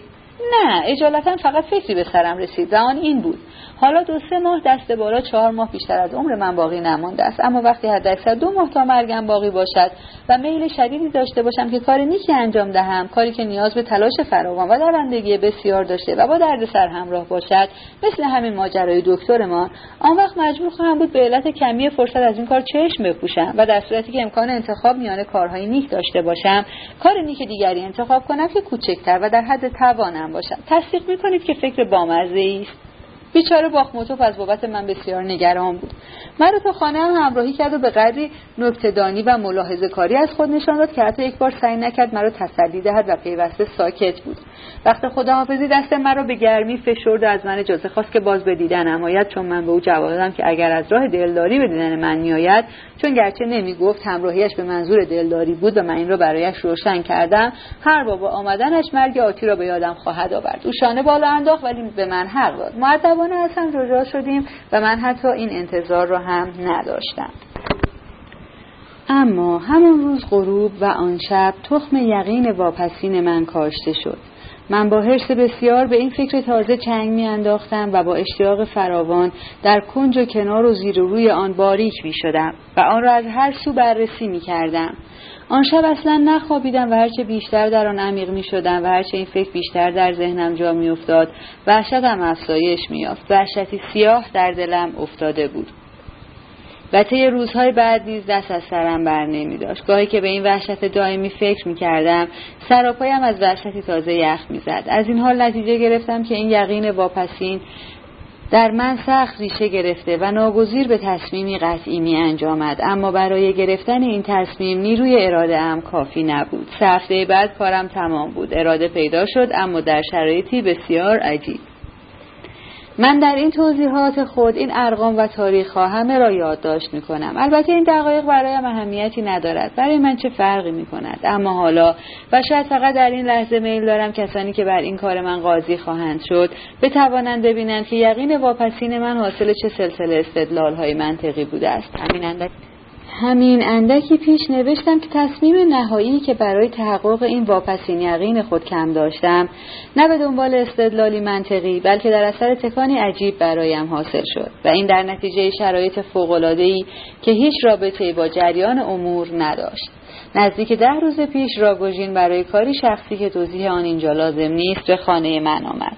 من پیش از آن هرگز راگوژین را ندیده ولی دربارهش خیلی چیزها شنیده بودم. اطلاعاتی را که می‌خواست به او دادم و او زود رفت و از آنجا که فقط برای کشف همین اطلاعات آمده بود بعد از آن دیگر کاری با هم نداشتیم. اما اما به حال و کار او بسیار علاقه من شده بودم و آن روز از صبح افکار عجیبی در سر من زیر و رو می شد به طوری که عاقبت تصمیم گرفتم روز بعد خود به دیدن او بروم و به اصطلاح بازدیدش را پس بدهم. راگوژین از دیدن من چندان خوشحال نشد و حتی با ظرافت به من فهمان دلیلی نیست که آشنایی ما ادامه یابد. با این همه ساعتی که با او گذراندم بسیار جالب بود و به احتمال زیاد برای او هم غیر از این نبود. تضاد میان ما به قدری چشمگیر بود که نمی‌شد در رفتار ما خاص رفتار من بی اثر باشد. من کسی بودم که چند روز دیگر بیشتر زنده نمی بودم حالان که او زندگی را تنگ در آغوش داشت و شهد آن را در لحظه حال عمیقا می چشید و از بابت واپسین نتیجه افکارش و ارقام یا هر موضوع دیگری که بگوییم با آنچه دیوانه اش می کرد مربوط نبود هیچ نگرانی نداشت. امیدوارم آقای راگوژین این عبارت غیر ادبی را از نویسنده‌ای که توانایی بیان افکار خود را ندارد ببخشاید. هرچند که آدم مهربان و خوشرویی نبود به نظرم آدم باهوشی آمد که می‌توانست خیلی چیزها بفهمد. هرچند به چیزهایی که به خودش مربوط نبود اعتنایی نداشت. من در گفتگو با او هیچ اشارهای به یقین واپسینم نکردم. ولی نمی‌دانم به چه علت گمان می‌کنم که او با همان گوش دادن به حرفهای من آن را به حدس دریافت ولی ساکت ماند. او آدم بسیار کم حرفی است. وقتی می‌خواستم بروم به کنایه به او گفتم که با وجود اختلاف زیادی که میان ما وجود دارد و با وجود تضاد شدیدمان به قول معروف پر پر هم برادر خالی است البته معنی این ضرب المثل فرانسوی را به روسی برایش تعبیر کردم. زیرا ظاهرا ذهنش شاید از این یقین واپسین من زیاد دور نبود. او با گرفتگی و روی ترش به من جواب داد و از جا برخواست و رفت و کلاهم را آورد و وانمود کرد که من خود بلند شدم که بروم. ولی به راستی مرا از آن مهنت کردهاش بیرون می‌کرد. با تظاهر به اینکه از سر ادب مشایعتم می کند خانهاش به نظر عجیب آمد به گورستان میمانست. اما انگاری از آن خوشش میآمد که البته عجیب نیست. این زندگی که او با آن تنگی در آغوش گرفته و چنگ در آن فرو برده پرتر از آن است که نیازی به ظاهر آراستن داشته باشد. این ملاقات با راگوژین خیلی خستم کرد. از این گذشته از همان روز صبح حالم خوب نبود. غروب که شد به قدری احساس ضعف می کردم که روی تخت افتادم و گاه تبم به قدری شدید می شد که هزیان می گفتم کلیا تا ساعت یازده پهلویم ماند. با همه ضعف و خستگی تمام آنچه که می‌گفت و موضوع صحبتمان را خوب به یاد دارم. اما وقتی پلک بر هم نهادم پیوسته ایوان فومیچ جلوی چشمم میآمد که یک میلیون به دستش رسیده بود و نمی‌دانست آن همه پول را کجا بگذارد و سخت در غم آن بود که چه کارش کند و از وحشت میلرزید که مبادا آن را از او بدزدد. و عاقبت تصمیم گرفت که گنجینه خود را در خاک کند. من به او توصیه کردم به عوض اینکه این همه طلا را بیهوده در خاک کند. از آن تابوتکی بریزد و طفل از سرما تلف شدهاش را از خاک بیرون آورد و در آن بگذارد و سوریکوف مثل این بود که این توصیه تنامیز مرا با اشک حق شناسی پذیرفت و فورا دست به کار شد تا آن را اجرا کند. و من از سر بیزاری توفی انداختم و او را گذاشتم و رفتم. وقتی کاملا به خودم آمدم کلیا می‌گفت که من اصلا نخوابیده و تمام آن مدت با او درباره کف حرف زده بودم. گهگاه احساس اندوه و آشفتگی شدیدی می کردم به طوری که کلیا وقتی می رفت صفحه 654 باید آن شب احساس اندوهی جانخراش و آشفتگی بیپایانی کرده باشند. زیرا تمام امیدها و تمامی ایمان خود را یکسر نابود شده می‌دیدند. لابد با وحشتی بیپایان در دل از دور آن جسد پراکنده شده اند. گرچه هر یک فکری تابناک در دل داشتند که هرگز از جانشان جدا نمی‌شد. و اگر این معلم بزرگ می توانست شب قبل از شهادت این صورت بعد از مرگ خود را ببیند آیا راضی می‌شد که مسلوب شود و به این صورت بمیرد؟ این هم فکری است که با تماشای این تابلو در ذهن بیننده پیدا می شود این فکرها به مدت یک ساعت و نیم بعد از رفتن کلیات تکه و پاره شاید به صورت هزیان یا حتی به شکل تصاویری مجسم از ذهن من میگذشت. آیا چیزی که شکلی ندارد ممکن است به صورت مجسم در ذهن ظاهر شود؟ ولی گاهی به نظرم می رسد که این نیروی بینهایت این موجود گنگ سیاه دل و بیتمیز را به صورت عجیب و باورناپذیر پیش چشم دارم. به یاد دارم که انگاری کسی شم در دست دست مرا گرفته بود و می برد و روتیل عظیم و زشت و نفرت آوری را نشانم می‌داد و میکوشید به من بقبولاند که این همان موجود سیاه دل و بیتمیزی است که قدرتش را حدی نیست و به انزجار من میخندید. در اتاق من شبها همیشه چراغ کوچکی جلوی شمایل مقدس روشن است. نور این چراغ بسیار ضعیف است و به حساب نمی آید ولی کافی است که من اشیا را در پرتو آن به ابهام تشخیص دهم و در نزدیکی آن حتی می توان چیزی خواند. گمان می کنم از نیمه شب گذشته بود. من نخوابیده بودم و با چشمان باز روی تخت افتاده بودم که ناگهان در اتاقم باز شد و راگوژین به اتاق آمد. وارد شد و در را پشت سر خود بست و خاموش مانده چشم از من بر نمی داشت و بی صدا به سمت کنج اتاق و طرف همان صندلی که تقریبا پای آن چراغ و شمایل است رفت و نشست. من سخت تعجب کردم. و در انتظار چشم به او دوخته بودم. راگوژین نشست و آرنج ها را روی میز نهاد و همچنان مرا نگاه می‌کرد. دو سه دقیقه گذشت و من یاد آوردم که سکوتش را برخورنده یافتم و اوقاتم از آن تلخ شده بود که چرا آمده است ولی نمی‌خواهد حرف بزند. اینکه این وقت شب به دیدن من آمده بود البته به نظرم غیر عادی می آمد ولی خدا شاهد از خوب به خاطر دارم که از بابت نابهنگامی ملاقاتش ابدا تعجب نمی کردم حتی می شود گفت به عکس. گرچه صبح آشکارا به او نگفته بودم که دربارهش چه فکر می کنم ولی می‌دانم که خود فهمیده بود و این فکر من طوری بود که البته می‌شد به بهانه آن بیاید و یک بار دیگر ولو آن وقت شب با من حرف بزند. من فکر می کردم که مخصوصا به همین منظور آمده است. ما صبح دوستانه از هم جدا نشده بودیم و حتی به یاد دارم که تو سه بار در نگاهش به خودم تمسخری شدید دیده بودم. حالا هم همان ریشخند در نگاهش بود و مرا میرنجاند. ابتدا در اینکه این خود راگوژین بود و صورتی موهوم نبود که حاصل هزیان باشد هیچ تردید نداشتم. حتی چنین فکری از ذهنم نمیگذشت.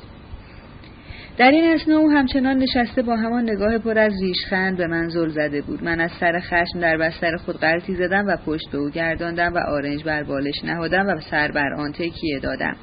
با عزمی جذب که من هم ساکت بمانم ولو این سکوت تا صبح طول بکشد. نمی‌دانم به چه علت می‌خواستم هر طور شده سر صحبت را او باز کند. گمان می‌کنم که بیست دقیقه به این وضع گذشت. ناگهان این فکر به خاطرم رسید که حالا اگر این راگوژین نباشد و صورت خیالی باشد چه؟ من طی دوران بیماریم و پیش از آن هم هرگز حتی یک بار دچار اوهام نشده بودم و تصاویر موهوم ندیده بودم. ولی از کودکی و حتی حالا تا اندکی پیش همیشه به نظرم رسیده بود که اگر حتی یک بار یک صورت موهوم ببینم در جا می میرم گرچه ابدا به وجود اشباه اعتقاد ندارم. ولی هنگامی که فکر کردم آنچه می‌بینم ممکن است راگوژین نباشد و شبهی باشد به یاد دارم که اصلا نترسیدم و نه تنها نترسیدم بلکه حتی به خشم آمدم. یک چیز عجیب دیگر این که ابدا در بند روشن کردن اینکه آیا این به راستی راگوژین است یا شبه او نبودم و ابدا آنطور که لابد میبایست از این بابت احساس نگرانی نمی کردم. به نظرم می رسد که در آن هنگام در فکر دیگری بودم مثلا بیشتر در فکر آن بودم که چرا راگوژین که همان روز وقتی من به دیدنش رفته بودم رب و شام به تن و کفش راحتی به پاداش حالا کت و جلیقه سفید پوشیده و کراوات سفید زده است. گاهی این فکر هم مثل برق در ذهنم پدید می آمد که اگر هم شبه باشد از آن نمی ترسم. بعد با خود گفتم که اگر نمی ترسم چرا بلند نشوم و پیش او نروم و خودم این فرض را تحقیق نکنم. پس چه بس و جرأت این کار رو ندارم و میترسم. اما همین که این فکر به سرم رسید که شاید بترسم مثل این بود که آب یخ رویم ریخته باشند چندشم شد و تیره پشتم از سرما لرزید و زانوهایم شروع کرد به لرزیدن و در همان لحظه راگوژین چنان که حد زده باشد که میترسم دستی را که بر آن تکیه داده بود فرود آورد و بالا تنش را راست کرد و لبهایش تکان خورد. گفتی می‌خواهد بخندد و به من خیره ماند. قیزم به قدری شدید بود که جدا خواستم برخیزم و به او حمله کنم. اما چون قسم خورده بودم که سر صحبت رو خودم باز نکنم همچنان در بستر ماندم. خاصه اینکه هنوز یقین نداشتم که او به راستی راگوژین باشد.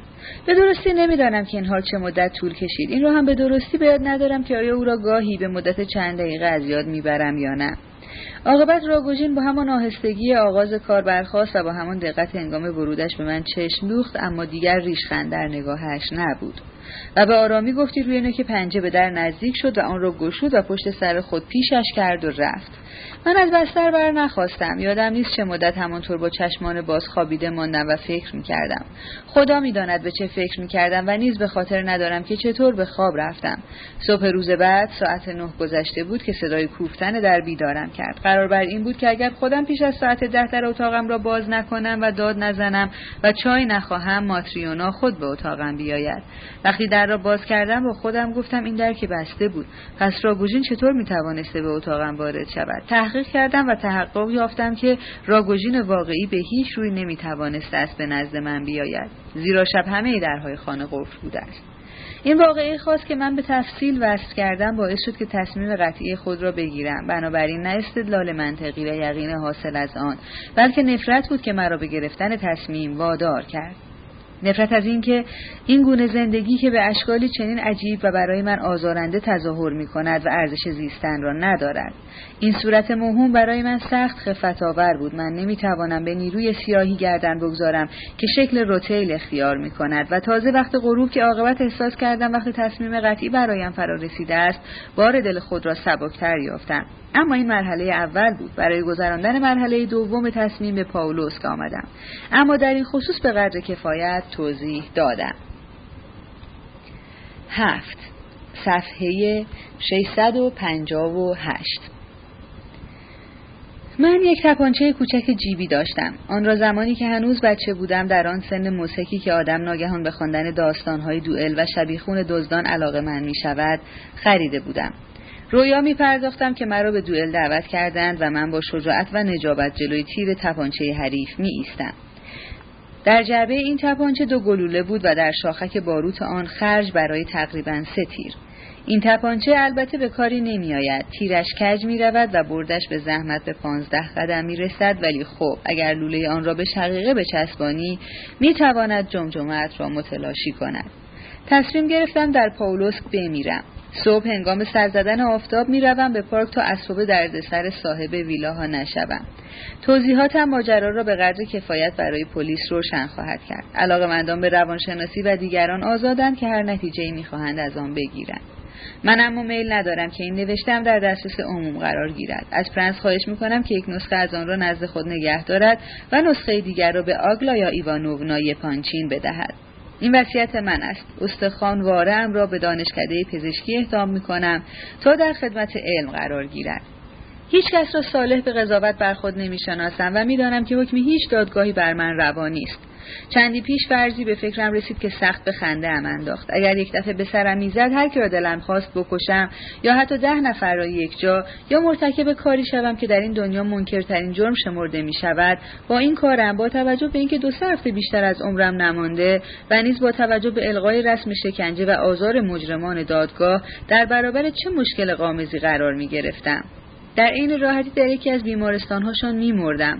در رخت خوابی گرم و نرم و تحت مراقبت پزشکان و شاید بسیار راحتتر و گرمتر از خانه خودم.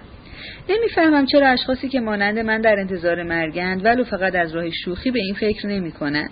ولی خب از کجا که نیفتند؟ آدم های شوختب اینجا هم کم نیستند. ولی اگرچه من دادگاهی را برای قضاوت بر خود صالح نمی‌دانم. هنگامی که متهمی کر و گنگ بیش نباشم از داوری آنها معاف نخواهم ماند. ولی نمی‌خواهم جوابی از خود باقی نگذاشته از این جهان بروم. جوابی در این آزادی نه جوابی که به زور از من بیرون کشیده شده باشد. و البته نه به قصد دفاع از خود و توجیه کرده خود نه. من از هیچ بابت عذری ندارم که از کسی بخواهم. نه آنچه می‌گویم فقط به آن علت است که دلم می‌خواهد. اولا یک فکر عجیب.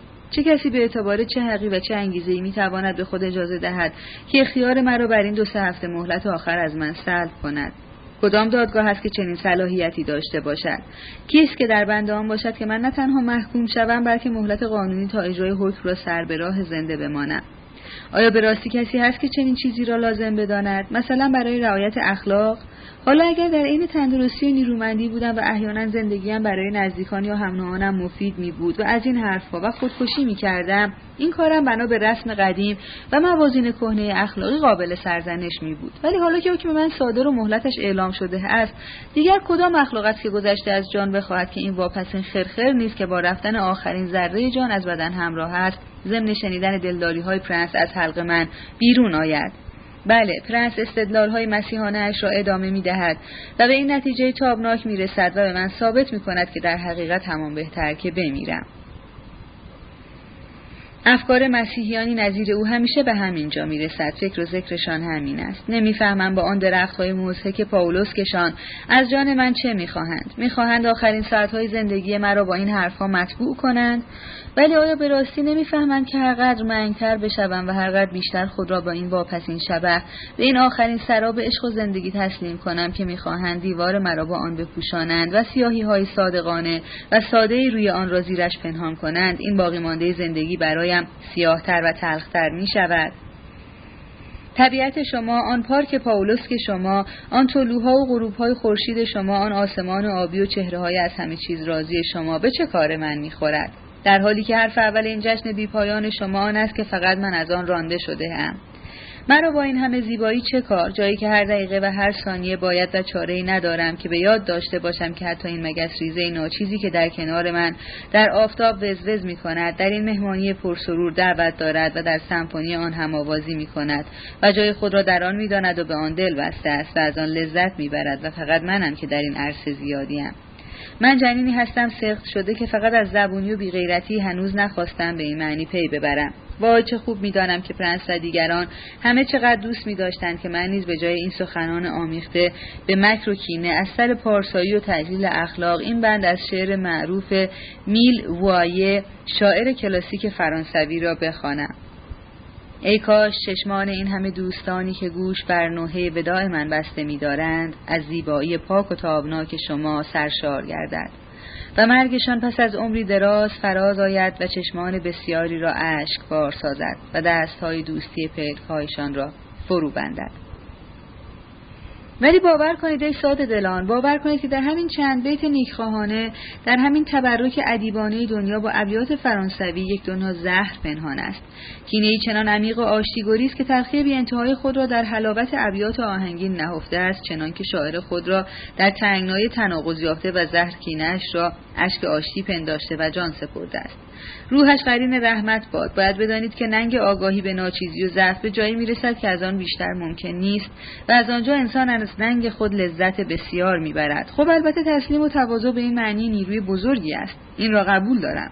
ولی نه به آن معنایی که دین آن را نیروی بزرگی می‌داند. دین به دین. به زندگی ابدی اعتقاد دارم و شاید همیشه اعتقاد داشتم. فرض کنیم که وجدانی به خواست قدرتی برتر به نور بصیرت روشن شود و رو به دنیا بگرداند و بگوید که من هستم و آن وقت این قدرت برتر ناگهان به او امر کند که نابود شو. زیرا به علتی و تازه بیتیوزیه آن که این علت چیست لازم است چنین شود.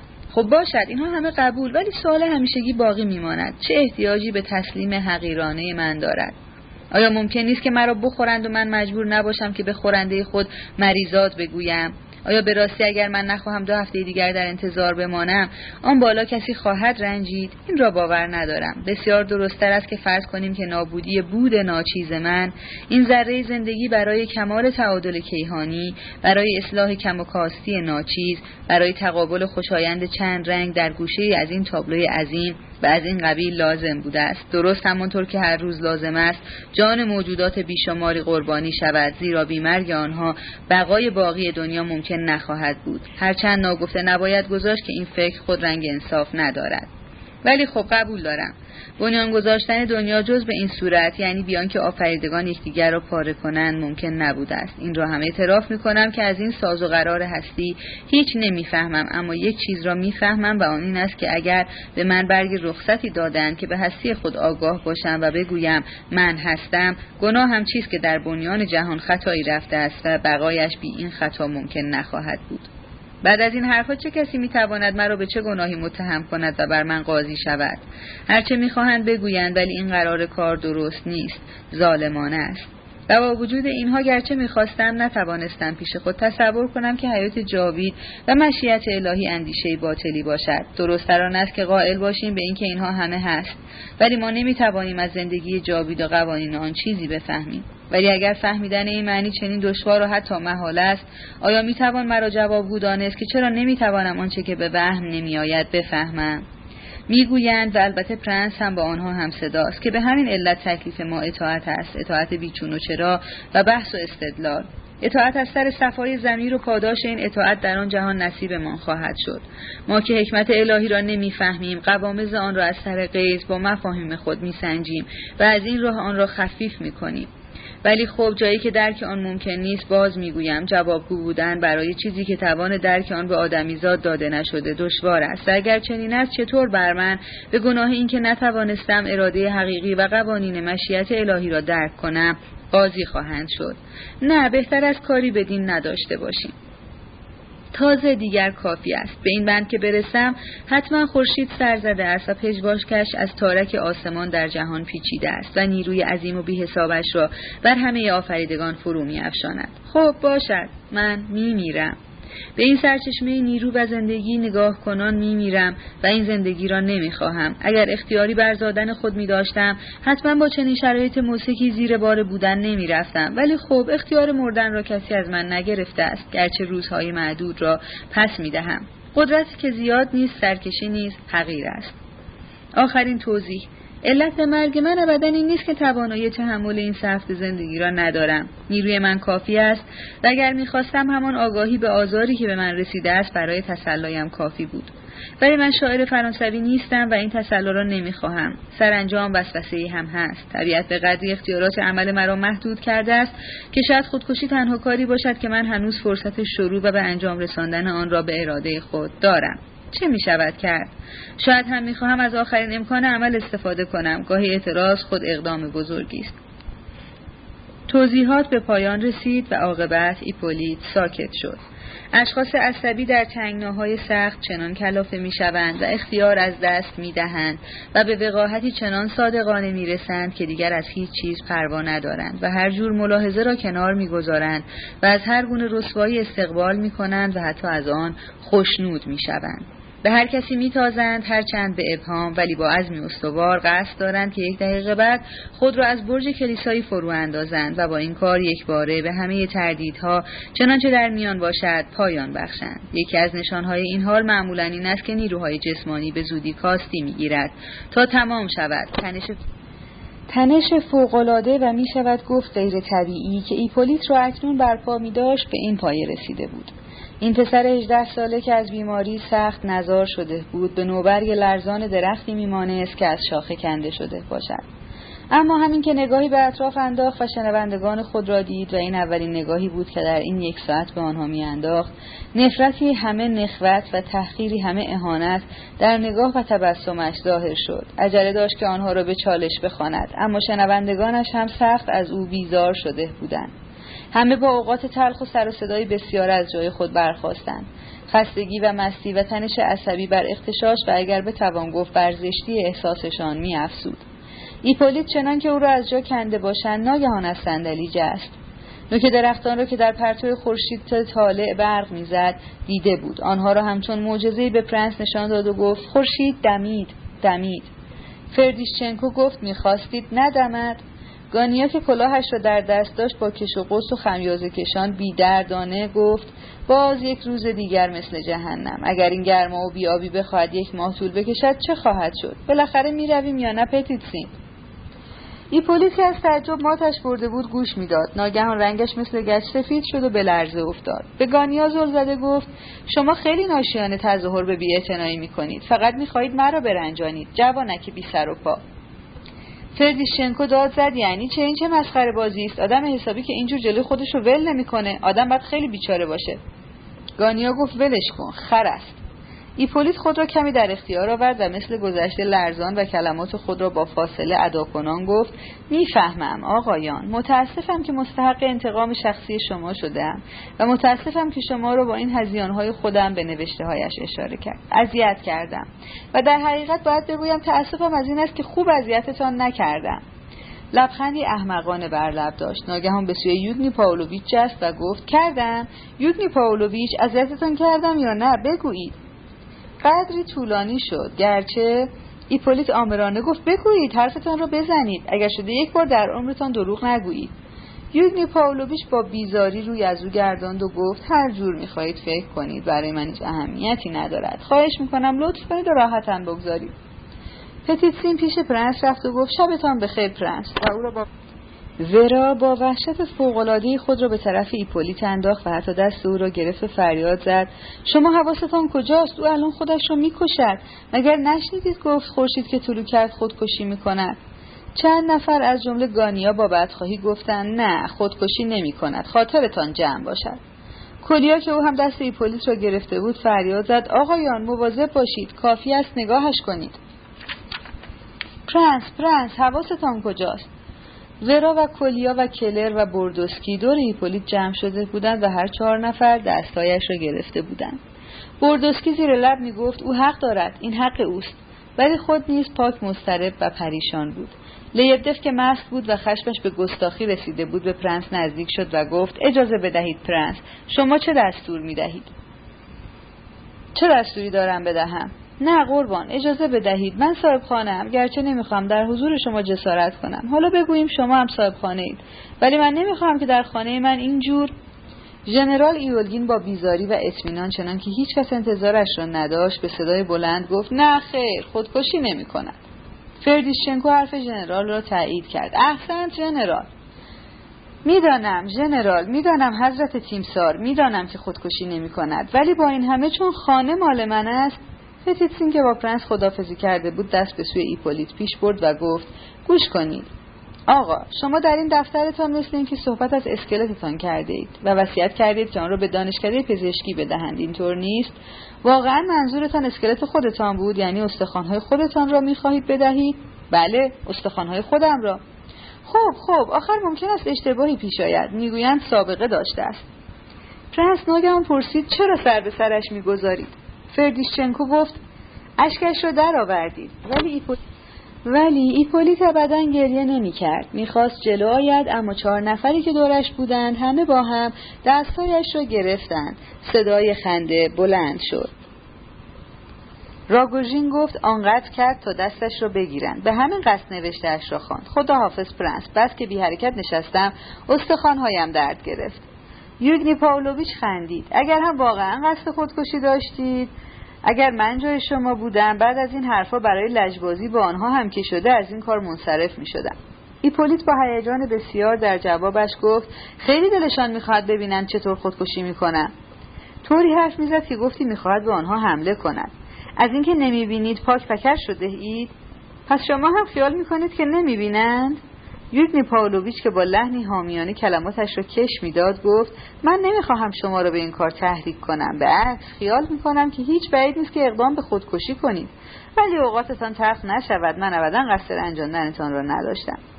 ایپولیت ناگهان با حالتی که حکایت از اعتماد می‌کرد به یوگنی پاولویچ نگریست و با لحنی که انگار دوستانه نظر دوستی را می‌پرسد گفت تازه حالا می‌بینم که خواندن نوشتن برای اینها چه اشتباه بزرگی بود. یوگنی پاولویچ با تبسم جواب داد وضع مضحکی است ولی راستش را بخواهید نمی‌دانم چه توصیه‌ای بکنم. ایپولیت به تندی به او نگاه می‌کرد و چشم از او بر نمی داشت و ساکت بود چنان که می‌شد گمان کرد که چند دقیقه خود را فراموش کرده است. لیبدف گفت نه قربان اجازه بدهید. این چه حرفی است؟ می‌گوید می‌روم در پارک خودکشی می‌کنم که اسباب دردسر مردم نشوم. خیال می‌کند اگر از سه پله پایین رود و دو قدم آن طرفتر در باغ خودکشی کند مزاحم مردم نمی‌شود. پرنس گفت آقایان. ولی لیبدف دست بردار نبود و با غیظ بسیار گفت نه قربان اجازه بدهید قربان. حضرت پرنس همانطور که خودتان ملاحظه میفرمایید مسئله شوخی نیست چون دست کم نصف مهمانان شما همین عقیده را دارند و اطمینان دارند که حالا بعد از این حرفهایی که اینجا زده شد و حتما باید برای حفظ حیثیتش هم که شده خودکشی کند. من قربان به عنوان صاحب خانه اینجا در حضور شما رسما اعلام می‌کنم و از شما می‌خواهم کمکم کنید. من آماده کمکتان هستم. چه باید کرد؟ لیبدف اولا او باید فورا تپانچهاش رو که جلوی ما آنقدر به آن مینازی تحویل بدهد با همه تجهیزاتش. اگر تحویل بدهد اجازه دارد که چون مریض است امشب در این خانه بخوابد آن هم تحت نظر و مراقبت من. و فردا صبح هم اینجا را ترک کند و هر جا که می‌خواهد برود. ببخشید پرنس و اگر حاضر نشود اسلحهاش را تحویل دهد فورا یک دستش را می‌گیرم و ژنرال هم دست دیگرش را و میفرستم به پلیس خبر دهند و آن وقت دیگر کار میافتد به دست پلیس. آقای فردیشچنکو در عالم دوستی می‌رود پلیس میآورد. جنجالی به پا شد. لیبدف حرارت بسیار به خرج می‌داد و کار را از اندازه خارج کرده بود. فردیشچنکو آماده می‌شد که به کلانتری برود. گانیا با حرارت بسیار اصرار داشت که هیچکس خودکشی نخواهد کرد و یوگنی پاولویچ ساکت بود. ایپولیت ناگهان زیر لب از پرنس پرسید پرنس شما هیچ وقت خودتان را از بالای برج کلیسا پایین انداخته اید؟ پرنس از روی سادگی جواب داد نه. ایپولیت با چشمانی شرربار طوری به پرنس نگاه می‌کرد که گفتی واقعا از او انتظار جواب دارد و باز زیر لب گفت نه راستی شما خیال می‌کردید که من این همه کینه در اینها سراغ نداشتم. بعد رو به مهمانان کرد و فریاد زد کافی است ببخشید تقصیر من است. من بیش از همه مقصرم. لیبدف بیایید این کلید. کیف بغلیش را از جیب و حلقه فلزی را با سه چهار کلید کوچک از آن بیرون آورد. بیایید این کلید ما قبل آخر. کلیا نشانتان می‌دهد و فریاد زد کلیا کلیا کجا رفت؟ ولی کلیا جلویش ایستاده بود و او نگاهش می‌کرد. ولی او را نمی‌دید. آه اینجاست او نشانتان می‌دهد. امروز ساکم رو با هم مرتب کردیم. کلیا او را راهنمایی کنید. ساکم توی اتاق پرنس است. با همین کلید کوچک ته ساک یک صندوقچم تپانچم با شاخک بارود توی آن است. آقای لیبدفو خودش آن را برای من مرتب کرد. نشانتان می‌دهد. اما به شرطی که فردا صبح زود وقتی به پترزبورگ می‌روم آن را به من پس بدهید. میشنوید؟ من این کار را به خاطر پرنس می‌کنم نه برای شما. لیبدف کلید را گرفت و با خنده زهرآگینی گفت هاهان حالا این شد یک چیزی. و شتابان راه افتاد تا به اتاق مجاور برود. کلیا ایستاده بود و می‌خواست چیزی بگوید ولی لیبدف او را به دنبال خود کشید و برد. ایپولیت به مهمانان که میخندیدند نگاه می‌کرد. پرنس متوجه بود که دندانهایش چنان که در تبی شدید به هم می‌خورند. ایپولیت ایپولیت از خشم بیخود آهسته در گوش پرنس گفت وای چه بی سر و پاهایی. وقتی با پرنس حرف می‌زد همیشه سرش را به سمت گوش او پیش می‌برد و پچ پچ می‌کرد. ولشان کنید شما خیلی ضعیف شده اید. باید استراحت کنید. الان؟ الان؟ همین الان می‌روم. ناگهان پرنس را در بغل گرفت و با خنده عجیب به او نگاه کنان گفت شاید خیال می‌کنید که دیوانه شده ام؟ نه. نه ولی شما الان الان ساکت باشید. هیچ حرف نزنید. همینطور بایستید. می‌خواهم کمی چشمانتان را تماشا کنم. بله همینطور باشید. می‌خواهم نگاهتان کنم. می‌خواهم با یک انسان خداحافظی کنم. ایستاده بود و مثل یک مجسمه بی حرکت به قدر ده دوازده ثانیه به پرنس زل زده ماند و هیچ نمی‌گفت. و رنگش سخت پریده بود و شقیقه هایش از عرق خیس بود. دستهای پرنس را به وضع عجیبی گرفته بود. انگار میترسید که پرنس فرار کند. پرنس با نگرانی پرسید ایپولیت ایپولیت چه تان است؟ همین الان همین الان میخوابم. می‌خواهم به شکوه آفتاب بنوشم. فقط یک جرعه. می‌خواهم می‌خواهم. خیلی دلم می‌خواهد. بگذارید. به سرعت جامی را از روی میز برداشت و به یک خیز به لحظه‌ای خود را به سر پله هایی که از روی ایوان به بیرون پایین می‌رفت رسانید. پرنس می‌خواست به دنبال او برود اما از قضا در همین لحظه یوگنی پاولویچ جلو آمد و برای خداحافظی دست پیش آورد. یک ثانیه بعد فریادی از همه سینه ها بیرون آمد و در ایوان پیچید و بعد یک دقیقه همه چیز در هم ریخت.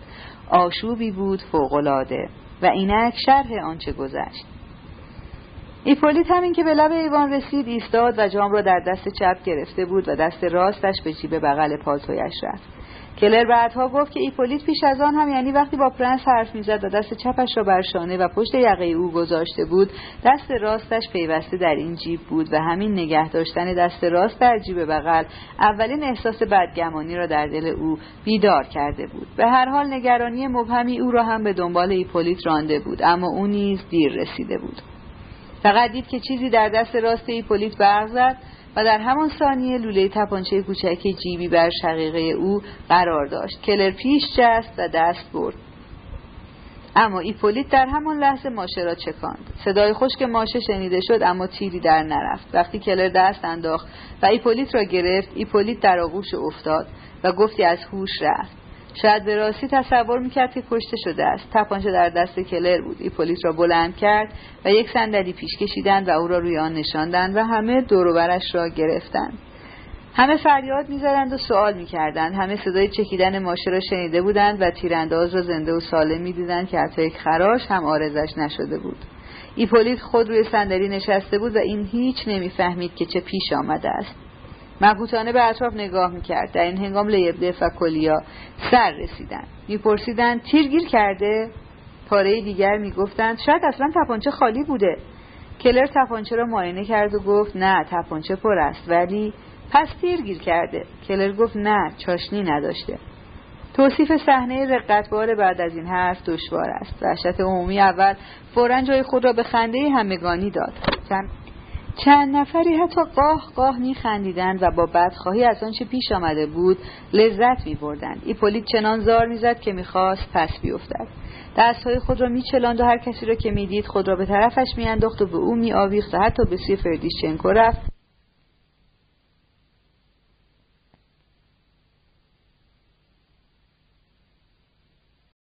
صفحه 671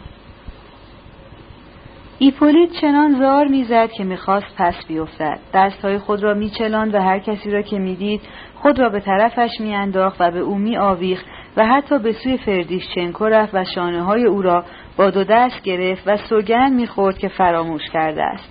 می‌گفت نخواسته فراموش کردم. نه به عمد. یادم رفت چاشنی بگذارم. بیایید چاشنی ها همه در جیب جلیقه مانده. ده تاست.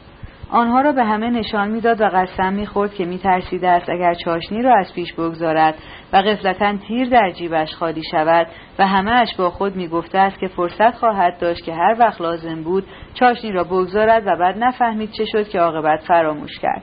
خود را به طرف پرنس انداخت و به طرف یوگنی پاولویچ به کلر التماس می‌کرد که تبانچهاش را به او پس بدهد و فورا به همه ثابت خواهد کرد و آبرویش شرفش و پیشانیش میکوفت که پاک بی آبرو شده است. عاقبت افتاد و به راستی از هوش رفت. او را به اتاق کار پرنس بردن و لیبدف که هوشیار شده بود فورا کسی را به دنبال پزشک فرستاد و خود به اتفاق دختر و پسرش و بوردوفسکی و ژنرال بر بالین او ماند. وقتی ایپولیت را بردند کلر وسط اتاق ایستاده به صدای بلند تا همه بشنوند. با لحنی آهسته و شمرده چنانکه گفتههایش در خاطر همه بماند گفت آقایان اگر یکی از شما یک بار دیگر در حضور من به صدای بلند بگوید که این جوان به عمد چاشنی در تپانچهش نگذاشته و ادای خودکشی درآورده است چنین کسی با من طرف خواهد بود. اما کسی جوابش نداد. مهمانان سرانجام دست جمعی و شتابان رفتند. پتیتسین و گانیا و روگوژین با هم ویلا را ترک کردند. پرنس متعجب بود از اینکه دید یوگنی پاولویچ ظاهرا پشیمان شده است و برخلاف آنچه گفته بود با او صحبت نکرده می‌خواهد خانه را ترک کند. به او گفت شما که حرفی داشتید و می‌خواستید وقتی مهمانان رفتند با من صحبت کنید. یوگنی پاولویچ ناگهان روی یک صندلی نشست و پرنس را هم کنار خود نشاند و گفت دقیقا همینطور است که میفرمایید. ولی موقتا منصرف شدم. از آن می کنم که قدری پریشانم و شما هم حالتان بهتر از من نیست. افکارم به هم ریخته است. از این گذشته مطلبی که می‌خواستم با شما در میان بگذارم برایم بسیار خطیر است. برای شما هم خیلی مهم است. می‌دانید پرنس می‌خواهم اگر شده یک بار در زندگی کاری را با صداقت انجام دهم. یعنی بینیت پنهانی. و گمان می کنم که در این لحظه کاملا آزاد نیستم و آمادگی کافی برای صداقت ندارد. و شاید شما هم مثل من باشید. این است که حالا خب فرصت بسیار است. در آینده صحبت خواهیم کرد. شاید طی دو سه روزی که من در پترزبورگ خواهم بود و از برای هر دوی ما روشنتر بشود. این را که گفت باز از روی صندلی برخواست به طوری که آدم نمی‌فهمید چرا نشسته بود. فرانس نیز گمان می‌کرد که یوگنی پاولویچ حال خوشی ندارد و عصبانی است و رفتارش خسمانه است و در نگاهش دیگر از صداقت ساعتی پیش اثری نیست. راستی شما حالا می روید بالای سر بیمارتان.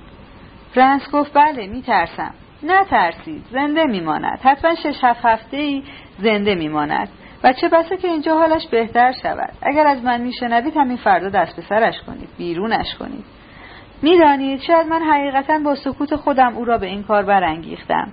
شاید خیال می‌کرد که من در صداقتش شک دارم.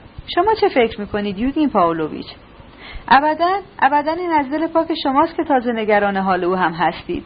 من شنیدم اما هرگز ندیدم که کسی به عمد خودکشی کند. به تو امه اینکه دیگران برایش کارش تحسینش کنند. یا از خشم که چرا تحسینش نکردند. مهمتر از همه این که من این گونه صداقت زاده ضعف را باور ندارم ولی شما حتما فردا بیرونش کنید. شما خیال می‌کنید که باز اقدام به خودکشی خواهد کرد؟ نه دیگر حتما خودکشی نخواهد کرد ولی شما مواظب این لاسنرهای وطنیمان باشید. پیر لاسنر 1800 تا 1836 جنایتکار و نویسنده معروف قرن 19 فرانسوی. باز هم می‌گویم جنایت معمنی است که این وازده های حقیر و بی استعداد و حریص و بی صبر بیش از اندازه در آن پناه میجویند. یعنی شما او را یک لاسنر می‌دانید ذاتش همان است گرچه شاید استعداد و هنر او را نداشته باشد. خواهید دید که از این آقا برمیآید که درست همانطور که خودش در آن توضیحاتش گفت ده نفر را فقط از راه شوخی سر ببرد یا نه. اجالتا همین حرفش مانع خوابیدن من خواهد شد. شما شاید بیش از اندازه نگرانید. شما پرنس آدم عجیبی هستید. راستی باور نمی کنید که او حالا دیگر بعید نیست که ده نفر را بکشد؟ من جرأت نمی کنم به شما جواب بدهم. این حرفها به نظر من خیلی عجیب است. ولی یوگنی پاولویچ با عصبانیت صحبتش را تمام کرد که هر جور میل شماست هر جور میل شماست. از این گذشته شما البته آدم خیلی جسوری هستید. فقط مواظب باشید جزو ده نفر نروید. فرانس در فکر افتاده به یوگنی پاولویچ نگاه کنان گفت فکر می‌کنم که به احتمال زیاد او هیچ کس را نخواهد کشت. یوگنی پاولویچ خواه خواه خندید و خندهش زهر کینه داشت. خدا نگهدار پرنس دیگر باید بروم ولی توجه کردید که وصیت کرد که یک نسخه از توضیحاتش به آگلایا ایوانوونا داده شود؟ بله متوجه شدم در فکرش هستم. یوگنی پاولویچ باز قاه قاه خندید و گفت بله بله مخصوصا در صورتی که موضوع ده نفر و دور شد. یک ساعت بعد از سه بعد از نیمه شب گذشته بود که پرنس به پارک رفت. اول کوشید در خانه بخوابد ولی قلبش چنان به شدت میتبید که نتوانست. البته در خانه همه چیز مرتب شده و تا حد امکان آرامش برقرار شده بود. بیمار به خواب رفته بود و پزشکی که آمده بود گفته بود که هیچ خطری در میان نیست.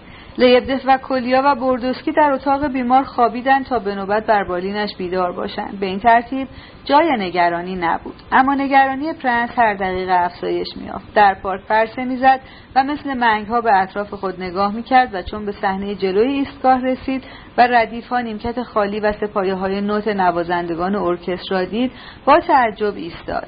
امکان این مکان نظرش را جلب کرد و معلوم نبود چرا در نظرش بسیار زشت جلوه کرد. برگشت و راهی را که شب گذشته با یپانچین ها برای رفتن به ایستگاه طی کرده بود باز پیش گرفت تا به نیمکت سبزی رسید که میعاد دیدارش بود و روی آن نشست.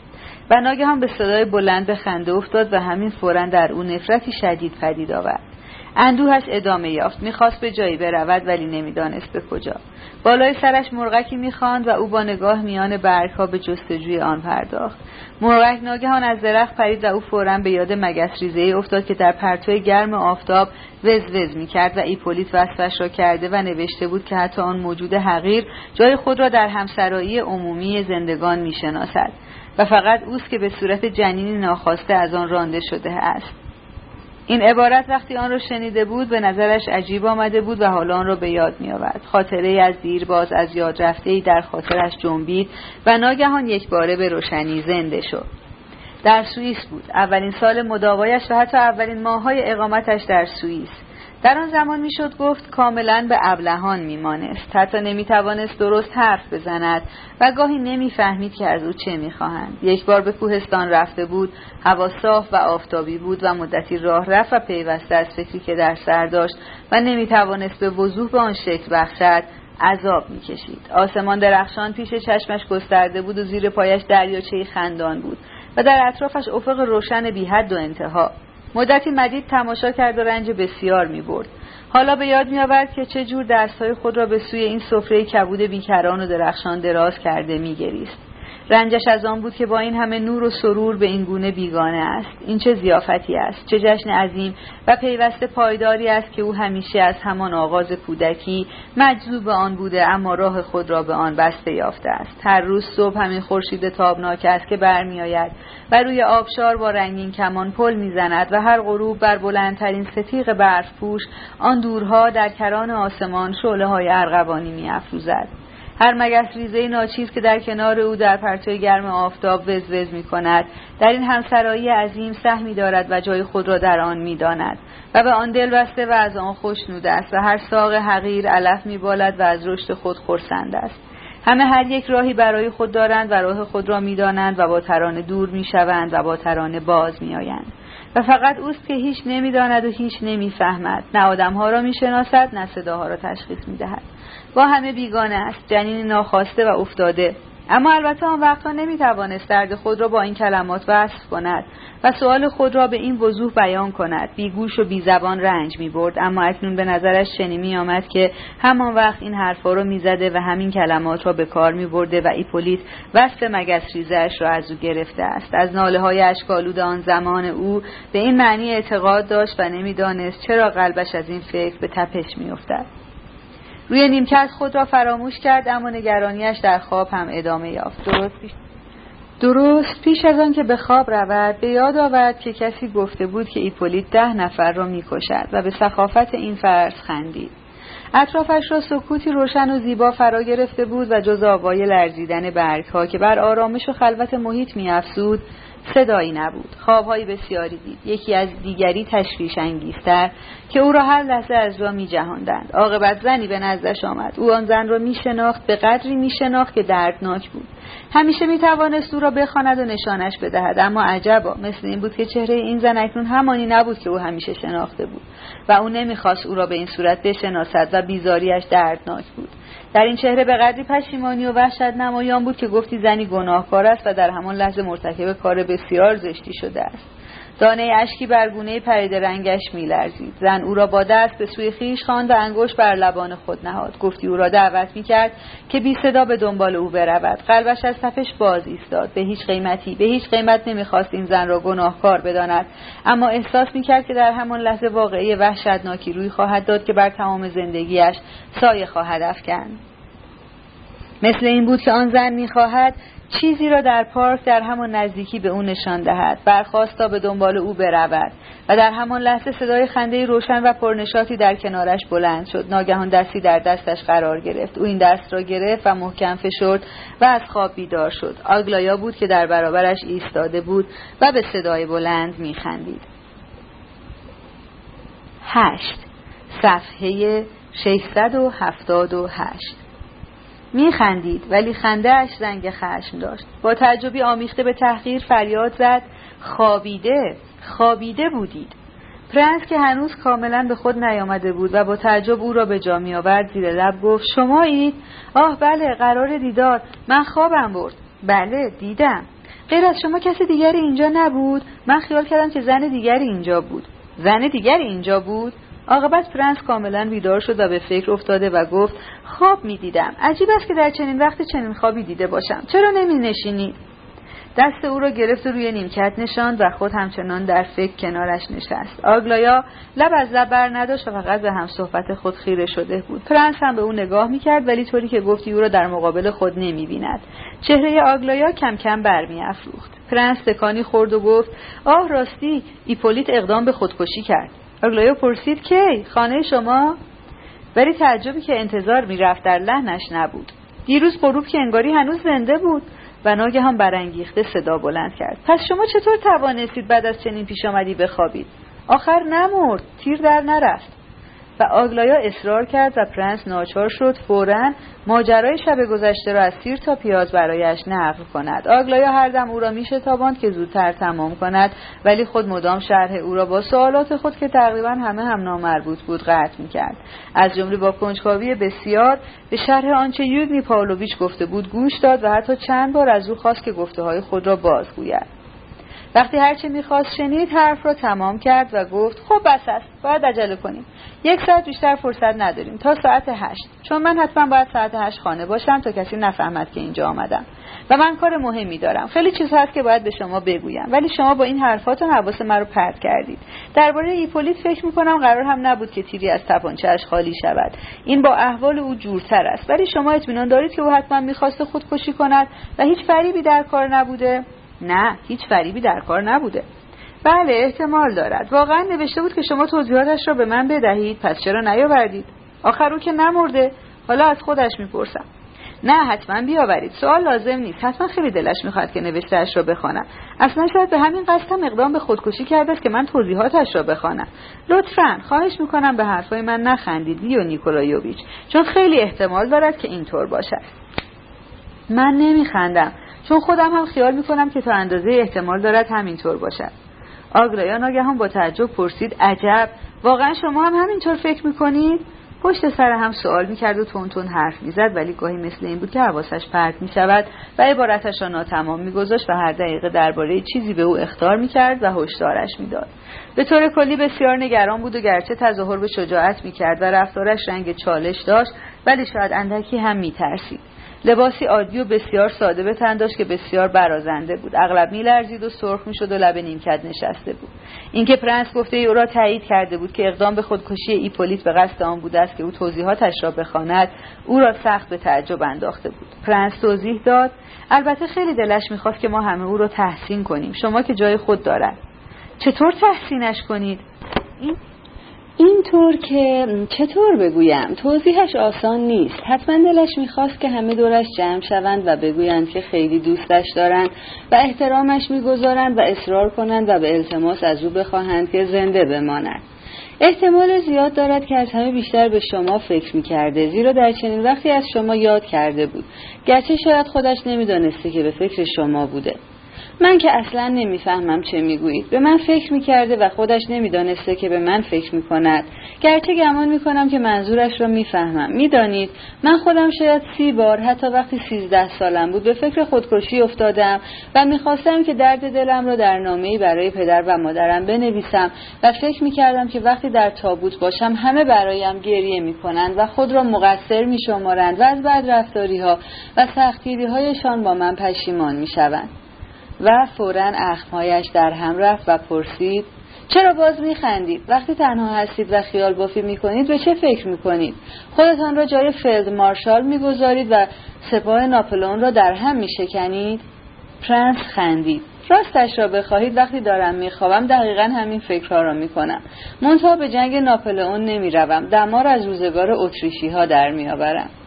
لیو نیکولایوویچ من ابدا قصد شوخی با شما را ندارم. خودم ایپولیت را خواهم دید. خواهش می‌کنم به او بگویید که می‌خواهم ببینمش. اما به نظر من این کار شما هیچ خوب نیست. خیلی زشت است که آدم کسی را به این چشم ببیند و اینجور بر روح او قضاوت کند. شما اصلا بوی از مهربانی نبردید. شما فقط حقیقت را می‌بینید و این از بیانصافی است. پرنس به فکر فرو رفت. بعد گفت به نظر من شمایید که نسبت به من با انصاف قضاوت نمی کنید من هیچ عیبی نمی بینم در اینکه او اینجور فکر کرده باشد چون همه متمایلند به اینکه اینجور فکر کنند. تازه هیچ معلوم نیست که او اصلا فکر کرده باشد بلکه فقط میل داشته. می‌خواسته برای آخرین بار میان مردم باشد و سزاوار محبت و احترام آنها. این میل بسیار خوبی است منتها نتیجه کار آنجور که می‌خواسته نشده. بیماری در میان بوده و علاوه بر آن چیزی دیگر. از این گذشته بعضی هر کار که می‌کنند به نتیجه می‌رسد و بعضی دیگر به عکس کار را خراب می‌کنند. آگلایا گفت این را که اضافه کردید حتما درباره خودتان بود نه؟ پرنس که متوجه زهر این سوال نشده بود جواب داد بله درباره خودم بود. با این همه اگر من جای شما بودم نمیخوابیدم. شما هر جا که رسید فورا میخوابید. این هیچ خوب نیست. آخر من دیشب اصلا چشم بر هم نگذاشته بودم. بعد کلی راه رفتم. رفتم تا ارکستر. کدام ارکستر؟ همون ارکستری که دیروز می‌زد. بعد آمدم اینجا و نشستم و مدتی فکر کردم و عاقبت خوابم برد. آه پس اینطور. اگر اینطور است وضع عوض می شود و به نفع شما. حالا بفرمایید که چرا رفته بودید تا محل ارکستر؟ نمی‌دانم. همینطور. خب خب بعد. شما همش رشته افکار مرا قطع می‌کنید. من چه کنم که رفتید تا محل ارکستر؟ حالا این زنی که به خوابتان آمد کی بود؟ آن زن شما او را دیده اید. می‌فهمم. خوب می‌فهمم. شما او را خیلی چطور به خوابتان آمد؟ به چه صورت؟ و ناگهان با اوقات تلخی سوال خود را قطع کرد و گفت گرچه هیچ نمی‌خواهم چیزی در این خصوص بدانم. دیگر حرفم را قطع نکنید. آگلایا کمی مکس کرد. گفتی به این قصد که نفس تازه کند یا سعی کند و آقا تلخیش را از دل بشوید. ببینید موضوع چیست؟ منظورم این است که چرا گفتم بیایید اینجا. می‌خواهم به شما پیشنهاد کنم که دوست من باشید. و تقریبا با خشم افزود. چرا اینجور به من زل زده اید؟ پرنس که متوجه شد رنگ چهره آگلایا باز به شدت سرخ شده است به راستی به او خیره شده بود آگلایا در این گونه مواقع هرچه سرختر می‌شد مثل این بود که از دست خود بیشتر به خشم میآمد و این خشم در برق شدید چشمهش نمایان می‌شد و معمولا یک دقیقه بعد بار خشم خود را بر سر هم صحبتش خالی می کرد. حالا خواه طرفش در این حال تقصیری می داشت یا نمی داشت و شروع می کرد با او اوقات تلخی کردن. از آنجا که خود به این رمندگی و آزرم خود آگاه بود معمولا بسیار به ندرت با کسی هم صحبت می شد و از خواهرانش کم حرفتر بود و گاهی حتی بیش از اندازه ساکت می ماند. گاهی خاصه در این گونه موارد باریک که مجبور بود سر گفتگو را باز کند صحبتش را با نخوتی فوقالعاده گفتی با یک جور قصد جدال شروع می کرد. وقتی وقتی رویش سرخ می‌شد یا می‌خواست سرخ شود این حال را از پیش احساس می‌کرد با غرور بسیار به پرنس نگاه کرد و گفت شما نمی‌خواهید این پیشنهاد مرا قبول کنید اینطور نیست نه چرا نخواهم؟ ولی اصلا لازم نیست. و با دستپاچگی ادامه داد منظورم این است که فکر نمی کردم احتیاجی به این پیشنهاد باشد. خب پس چه فکر می کردید برای چه شما رو به اینجا دعوت کردم؟ چه فکری در سرتان است؟ گرچه شما هم لابد مثل همه اهل خانواده مرا یک دختر بچه خل نونور می شمارید من هیچ نمی‌دانستم که شما را خل نونور می شمارند ولی من این احساس را ندارم. ندارید؟ خب چه آدم باهوشی هستید؟ و مخصوصا با چه ظرافتی منظورتان را بیان می کنید پرنس ادامه داد به عقیده من شما حتی شاید گاهی خیلی باهوش باشید. کمی پیش یک دفعه چیزی گفتید که خیلی هوشمندانه بود. صحبت از تردید من درباره ایپولیت می کردید و می گفتید من فقط حقیقت را می بینم و در نتیجه قضاوتم انصافانه است. من این عبارت را به خاطر می سپارم و درباره آن فکر می کنم آگلایا از خوشحالی سرخ شد. این تغییر حالهای او بسیار آشکار بود و فوقالعاده سریع. پرنس نیز از دیدن این حال او خوشحال شد و حتی از شادی به خنده افتاد. آگلایا دوباره شروع به صحبت کرد و گفت پس گوش کنید. من خیلی وقت انتظار کشیدم تا این حرفایم را به شما بزنم. از همان وقت که شما خارج بودید و آن نامه را به من نوشتید. و حتی پیش از آن نصف حرفهایم را دیروز شنیدید. من شما را شریفترین و راستروترین آدم ها می دانم. از همه شریفتر و درست کارتر این که می‌گویند مغز شما منظورم این است که مغزتان گاهی بیمار است درست نیست. من به این نتیجه رسیدم و از شما به شدت پشتیبانی کردم. چون اگر هم واقعا شعورتان گاهی بیمار باشد شما البته از این حرف من نمیرنجید. دیدگاه من برای این حرف است. در عوض شعور اصلیتان بهتر از دیگران است. از همهشان روی هم بیشتر است. حتی طوری است که آنها به خواب هم نمی بینند چون شعور دو جور است شعور اصلی و شعور غیر اصلی. همینطور است دیگر. شما موافق نیستید؟ فرانس با صدایی به زحمت شنیدنی گفت بله ممکن است همینطور باشد. قلبش به شدت میتپید چنان که می‌خواست از جا کنده شود. آگلایا با لحنی بسیار جدی ادامه داد می‌دانستم که حرف مرا خواهید فهمید. فرانسیش و یوگنی پاولویچ از این دو جور شعور هیچ نمی‌فهمند. الکساندرا هم نمی‌فهمد ولی فکرش رو بکنید مادر جانم فهمید. شما خیلی به یلیسافتا پراکفیونا شباهت دارید. آگلایا با تعجب گفت چطور؟ راست می‌گویید؟ به خدا راست می‌گویم. آگلایا فکری کرد و گفت خیلی متشکرم. خیلی خوشحالم که به مادر جانم شباهت دارم. و بیان که متوجه ساده دلی نهفته در این اظهار باشد افسود پیداست که شما خیلی به مادر جانم احترام می‌گذارید. خیلی خیلی. و چه خوشحالم که شما این حقیقت را به این سراحت درک کردید. خیلی خوشحالم چون متوجه شدم که گاهی مسخرهش می‌کنن. ولی حالا گوش کنید موضوع اصلی اینجاست. من خیلی فکر کردم و عاقبت شما را انتخاب کردم. من میل ندارم که در خانه به من بخندن. نمی‌خواهم که مرا یک دختر بچه بیشعور بشمارند و ریشخندم کنند و سر به سرم بگذارند من همه چیز را فورا فهمیدم و پیشنهاد یوگنی پاولویش را به شدت و قاطعیت رد کردم. چون نمی‌خواهم که مدام برای من شوهر پیدا کنند من نمی‌خواهم می‌خواهم خب دیگر می‌خواهم خانوادهام رو بگذارم و از خانه فرار کنم و شما را انتخاب کردم که در این کار کمکم کنید. پرنس وحشت زده گفت از خانه فرار کنید؟ آگلایا از خشم شعله‌ور فریاد زد بله بله از خانه فرار کنم. من نمی‌خواهم نمی‌خواهم که مدام مجبور باشم خجالت بکشم.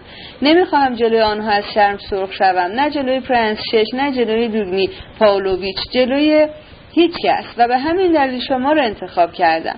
می‌خواهم با شما درباره همه چیز حرف بزنم. همه چیز. حتی درباره آنچه از همه مهمتر است. آن هم هر وقت که بخواهم و شما هم نباید هیچ چیزی رو از من پنهان کنید. می‌خواهم اقلا یک نفر باشد که من با او از همه چیز همونطور حرف بزنم که با خودم حرف می‌زنم.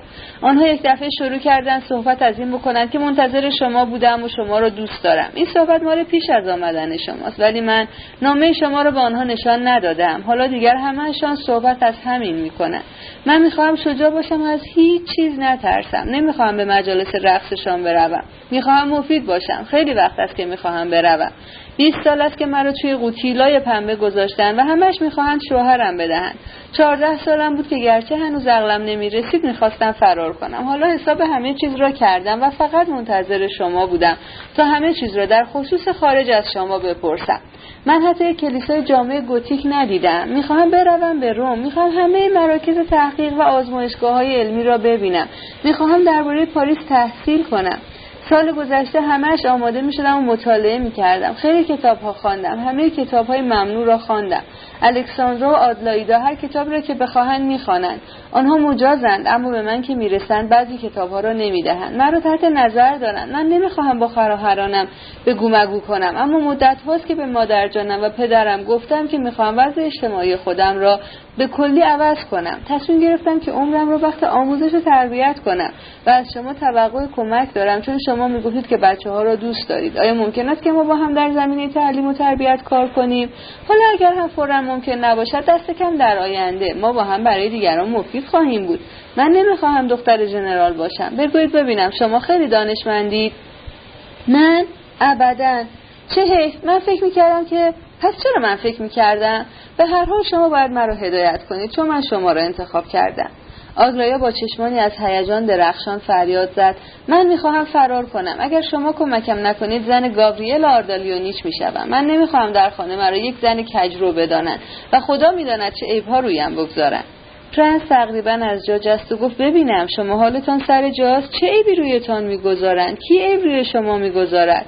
تمام اهل خانه مادرم خواهرانم پدرم پرنس شچ حتی این کولیای پر روی شما. اگر هم به صراحت در رویم نگویند در دل می‌گویند. من اینها رو رویشان گفتم.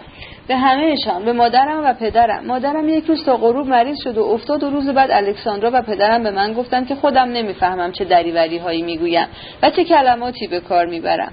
من فورا جلوشان در آمدم که همه چیز را می‌فهمم و دیگر بچه نیستم و در گذشته مخصوصا دو جلد از رمان های پل دو کوک را خواندم. تا از همه چیز سر درآورم مادر جانم به این حرف چیزی نمونده بود که غش کند. ناگهان فکر عجیبی از ذهن پرنس گذشت. در چشمان آگلایا خیره شد. لبخند زد. نمی توانست باور کند که این کسی که جلویش نشسته است همان دختر متکبری است که زمانی نامه گاوریل آردالیونیچ را با آن همه نخوت برای او خوانده بود. نمی توانست بفهمد که چطور امکان داشت که آن دختر زیبای متکبر سختگیر این طفلی بیرون آمده باشد که شاید در حقیقت هنوز هم معنی همه حرفهایی را که می‌زند نمی‌فهمد. پرنس پرسید آگلایا ایوانوونا شما همیشه در خانه بوده اید؟ منظورم این است که آیا هرگز به مدرسه ای نرفته اید یا در پانسیونی درس نخوانده اید؟ هیچ وقت هیچ جا نرفتم. همیشه در خانه ماندم. درست انگاری عروسکی در یک بطری. از بطری بیرونش میآورند و یک راست میفرستندش به خانه شوهر. چرا باز میخندید؟ و اخم در هم کرد و با لحنی که زنگ خطر در آن محسوس بود افسود می‌بینم که شما هم انگار به من میخندید و جانب آنها را گرفته اید مرا به خشم نیاورید. به این حرفها هم به اندازه کافی گیج شدم. و با عصبانیت و لحنی برنده افسود من می‌دانم که شما وقتی به اینجا آمدید اطمینان داشتید به اینکه من عاشقتان شدم و قرار ملاقاتمان کیفیت عاشقانه خواهد داشت. فرانس که بسیار پریشان شده بود با ساده دلی راز دل خود را فاش ساخت. تا دیشب از همین میترسیدم. ولی امروز اطمینان دارم که شما آگلایا که لب زیرینش ناگهان به لرزه افتاده بود به خشم آمد. چطور؟ میترسیدید که من؟ جرأت کردید فکر کنید که من وای خدای بزرگ. خیال کرده بودید که من شما رو به اینجا کشاندم تا به دامتان بیاندازم و بعد ما رو با هم پیدا کنند و مجبورتان کنند که با من ازدواج کنید؟ آگلایا ایوانوونا چطور خجالت نمی‌کشید؟ چطور ممکن است فکری به این کثیفی در دل پاک و معصوم شما پیدا شود؟ اطمینان دارم که خودتان یک کلمه از این حرفها را باور نمی کنید و اصلا نمی‌دانید چه می‌گویید. آگلایا همانطور نشسته با سرسختی ساکت مانده بود گفتی خود از حرفی که صده بود وحشت کرده بود. عاقبت زیر لب گفت ابدا خجالت نمی‌کشم. از کجا می‌دانید که قلب من پاک و معصوم است؟ چطور جرأت کردید آن نامه عاشقانه را به من بنویسید؟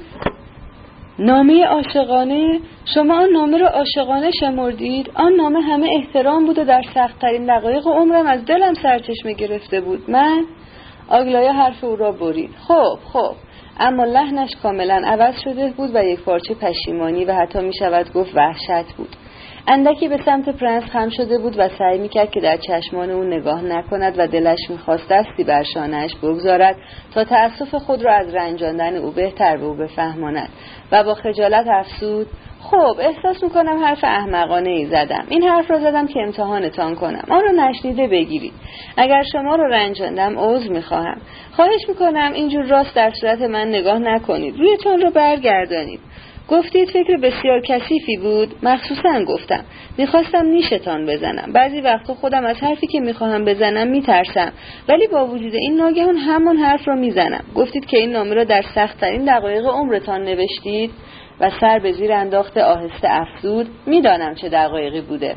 آه اگر می توانستید همه چیز را بدانید. آگلایا با هیجانی تازه گفت همه چیز را می‌دانم. شما آن وقت یک ماه تمام با این زن بیابرو که به دنبالش رفته بودید در یک خانه زندگی می کردید آگلایا ضمن گفتن این سخنان دیگر سرخ نشد بلکه حتی رنگش پرید و ناگهان چنان که خود را فراموش کرده باشد از جا برخاست. اما فورا خود را در اختیار آورد و باز نشست لبش مدتی دراز همچنان مرتعش بود. سکوت یک دقیقه ای ادامه یافت. پرنس از این حرف نامنتظر او تعجب کرده بود و نمی‌دانست آن را چه جور تعبیر کند. آگلایا ناگهان و با لحنی برنده گفت من شما را اصلا دوست ندارم. پرنس جوابی نداد و باز یک دقیقه ای ساکت ماندند آگلایا سرش را بیش از پیش فرو افکنده کلمات را تند تند ادا کنان. آهسته چنان که به زحمت شنیده می‌شد گفت من گاوریلا آردالیونیچ را دوست دارم. پرنس تقریبا به لحن نجوا گفت حقیقت ندارد یعنی دروغ می‌گویم؟ حقیقت دارد. سه روز پیش روی همین نیمکت نشسته بودیم و به او قول دادم. پرنس ترسید و اندکی به فکر فرو رفت و بعد با لحن قاطع تکرار کرد نه حقیقت ندارد این ماجرا رو خودتان درآورده اید. شما چقدر مؤدبید می‌دانید که او دیگر آدم سابق نیست و خود را اصلاح کرده است. او مرا از جان خودش بیشتر دوست دارد. جلوی من دستش را سوزاند تا ثابت کند که مرا از جان خودش بیشتر دوست دارد. دستش را سوزان؟ بله دستش را. می‌خواهید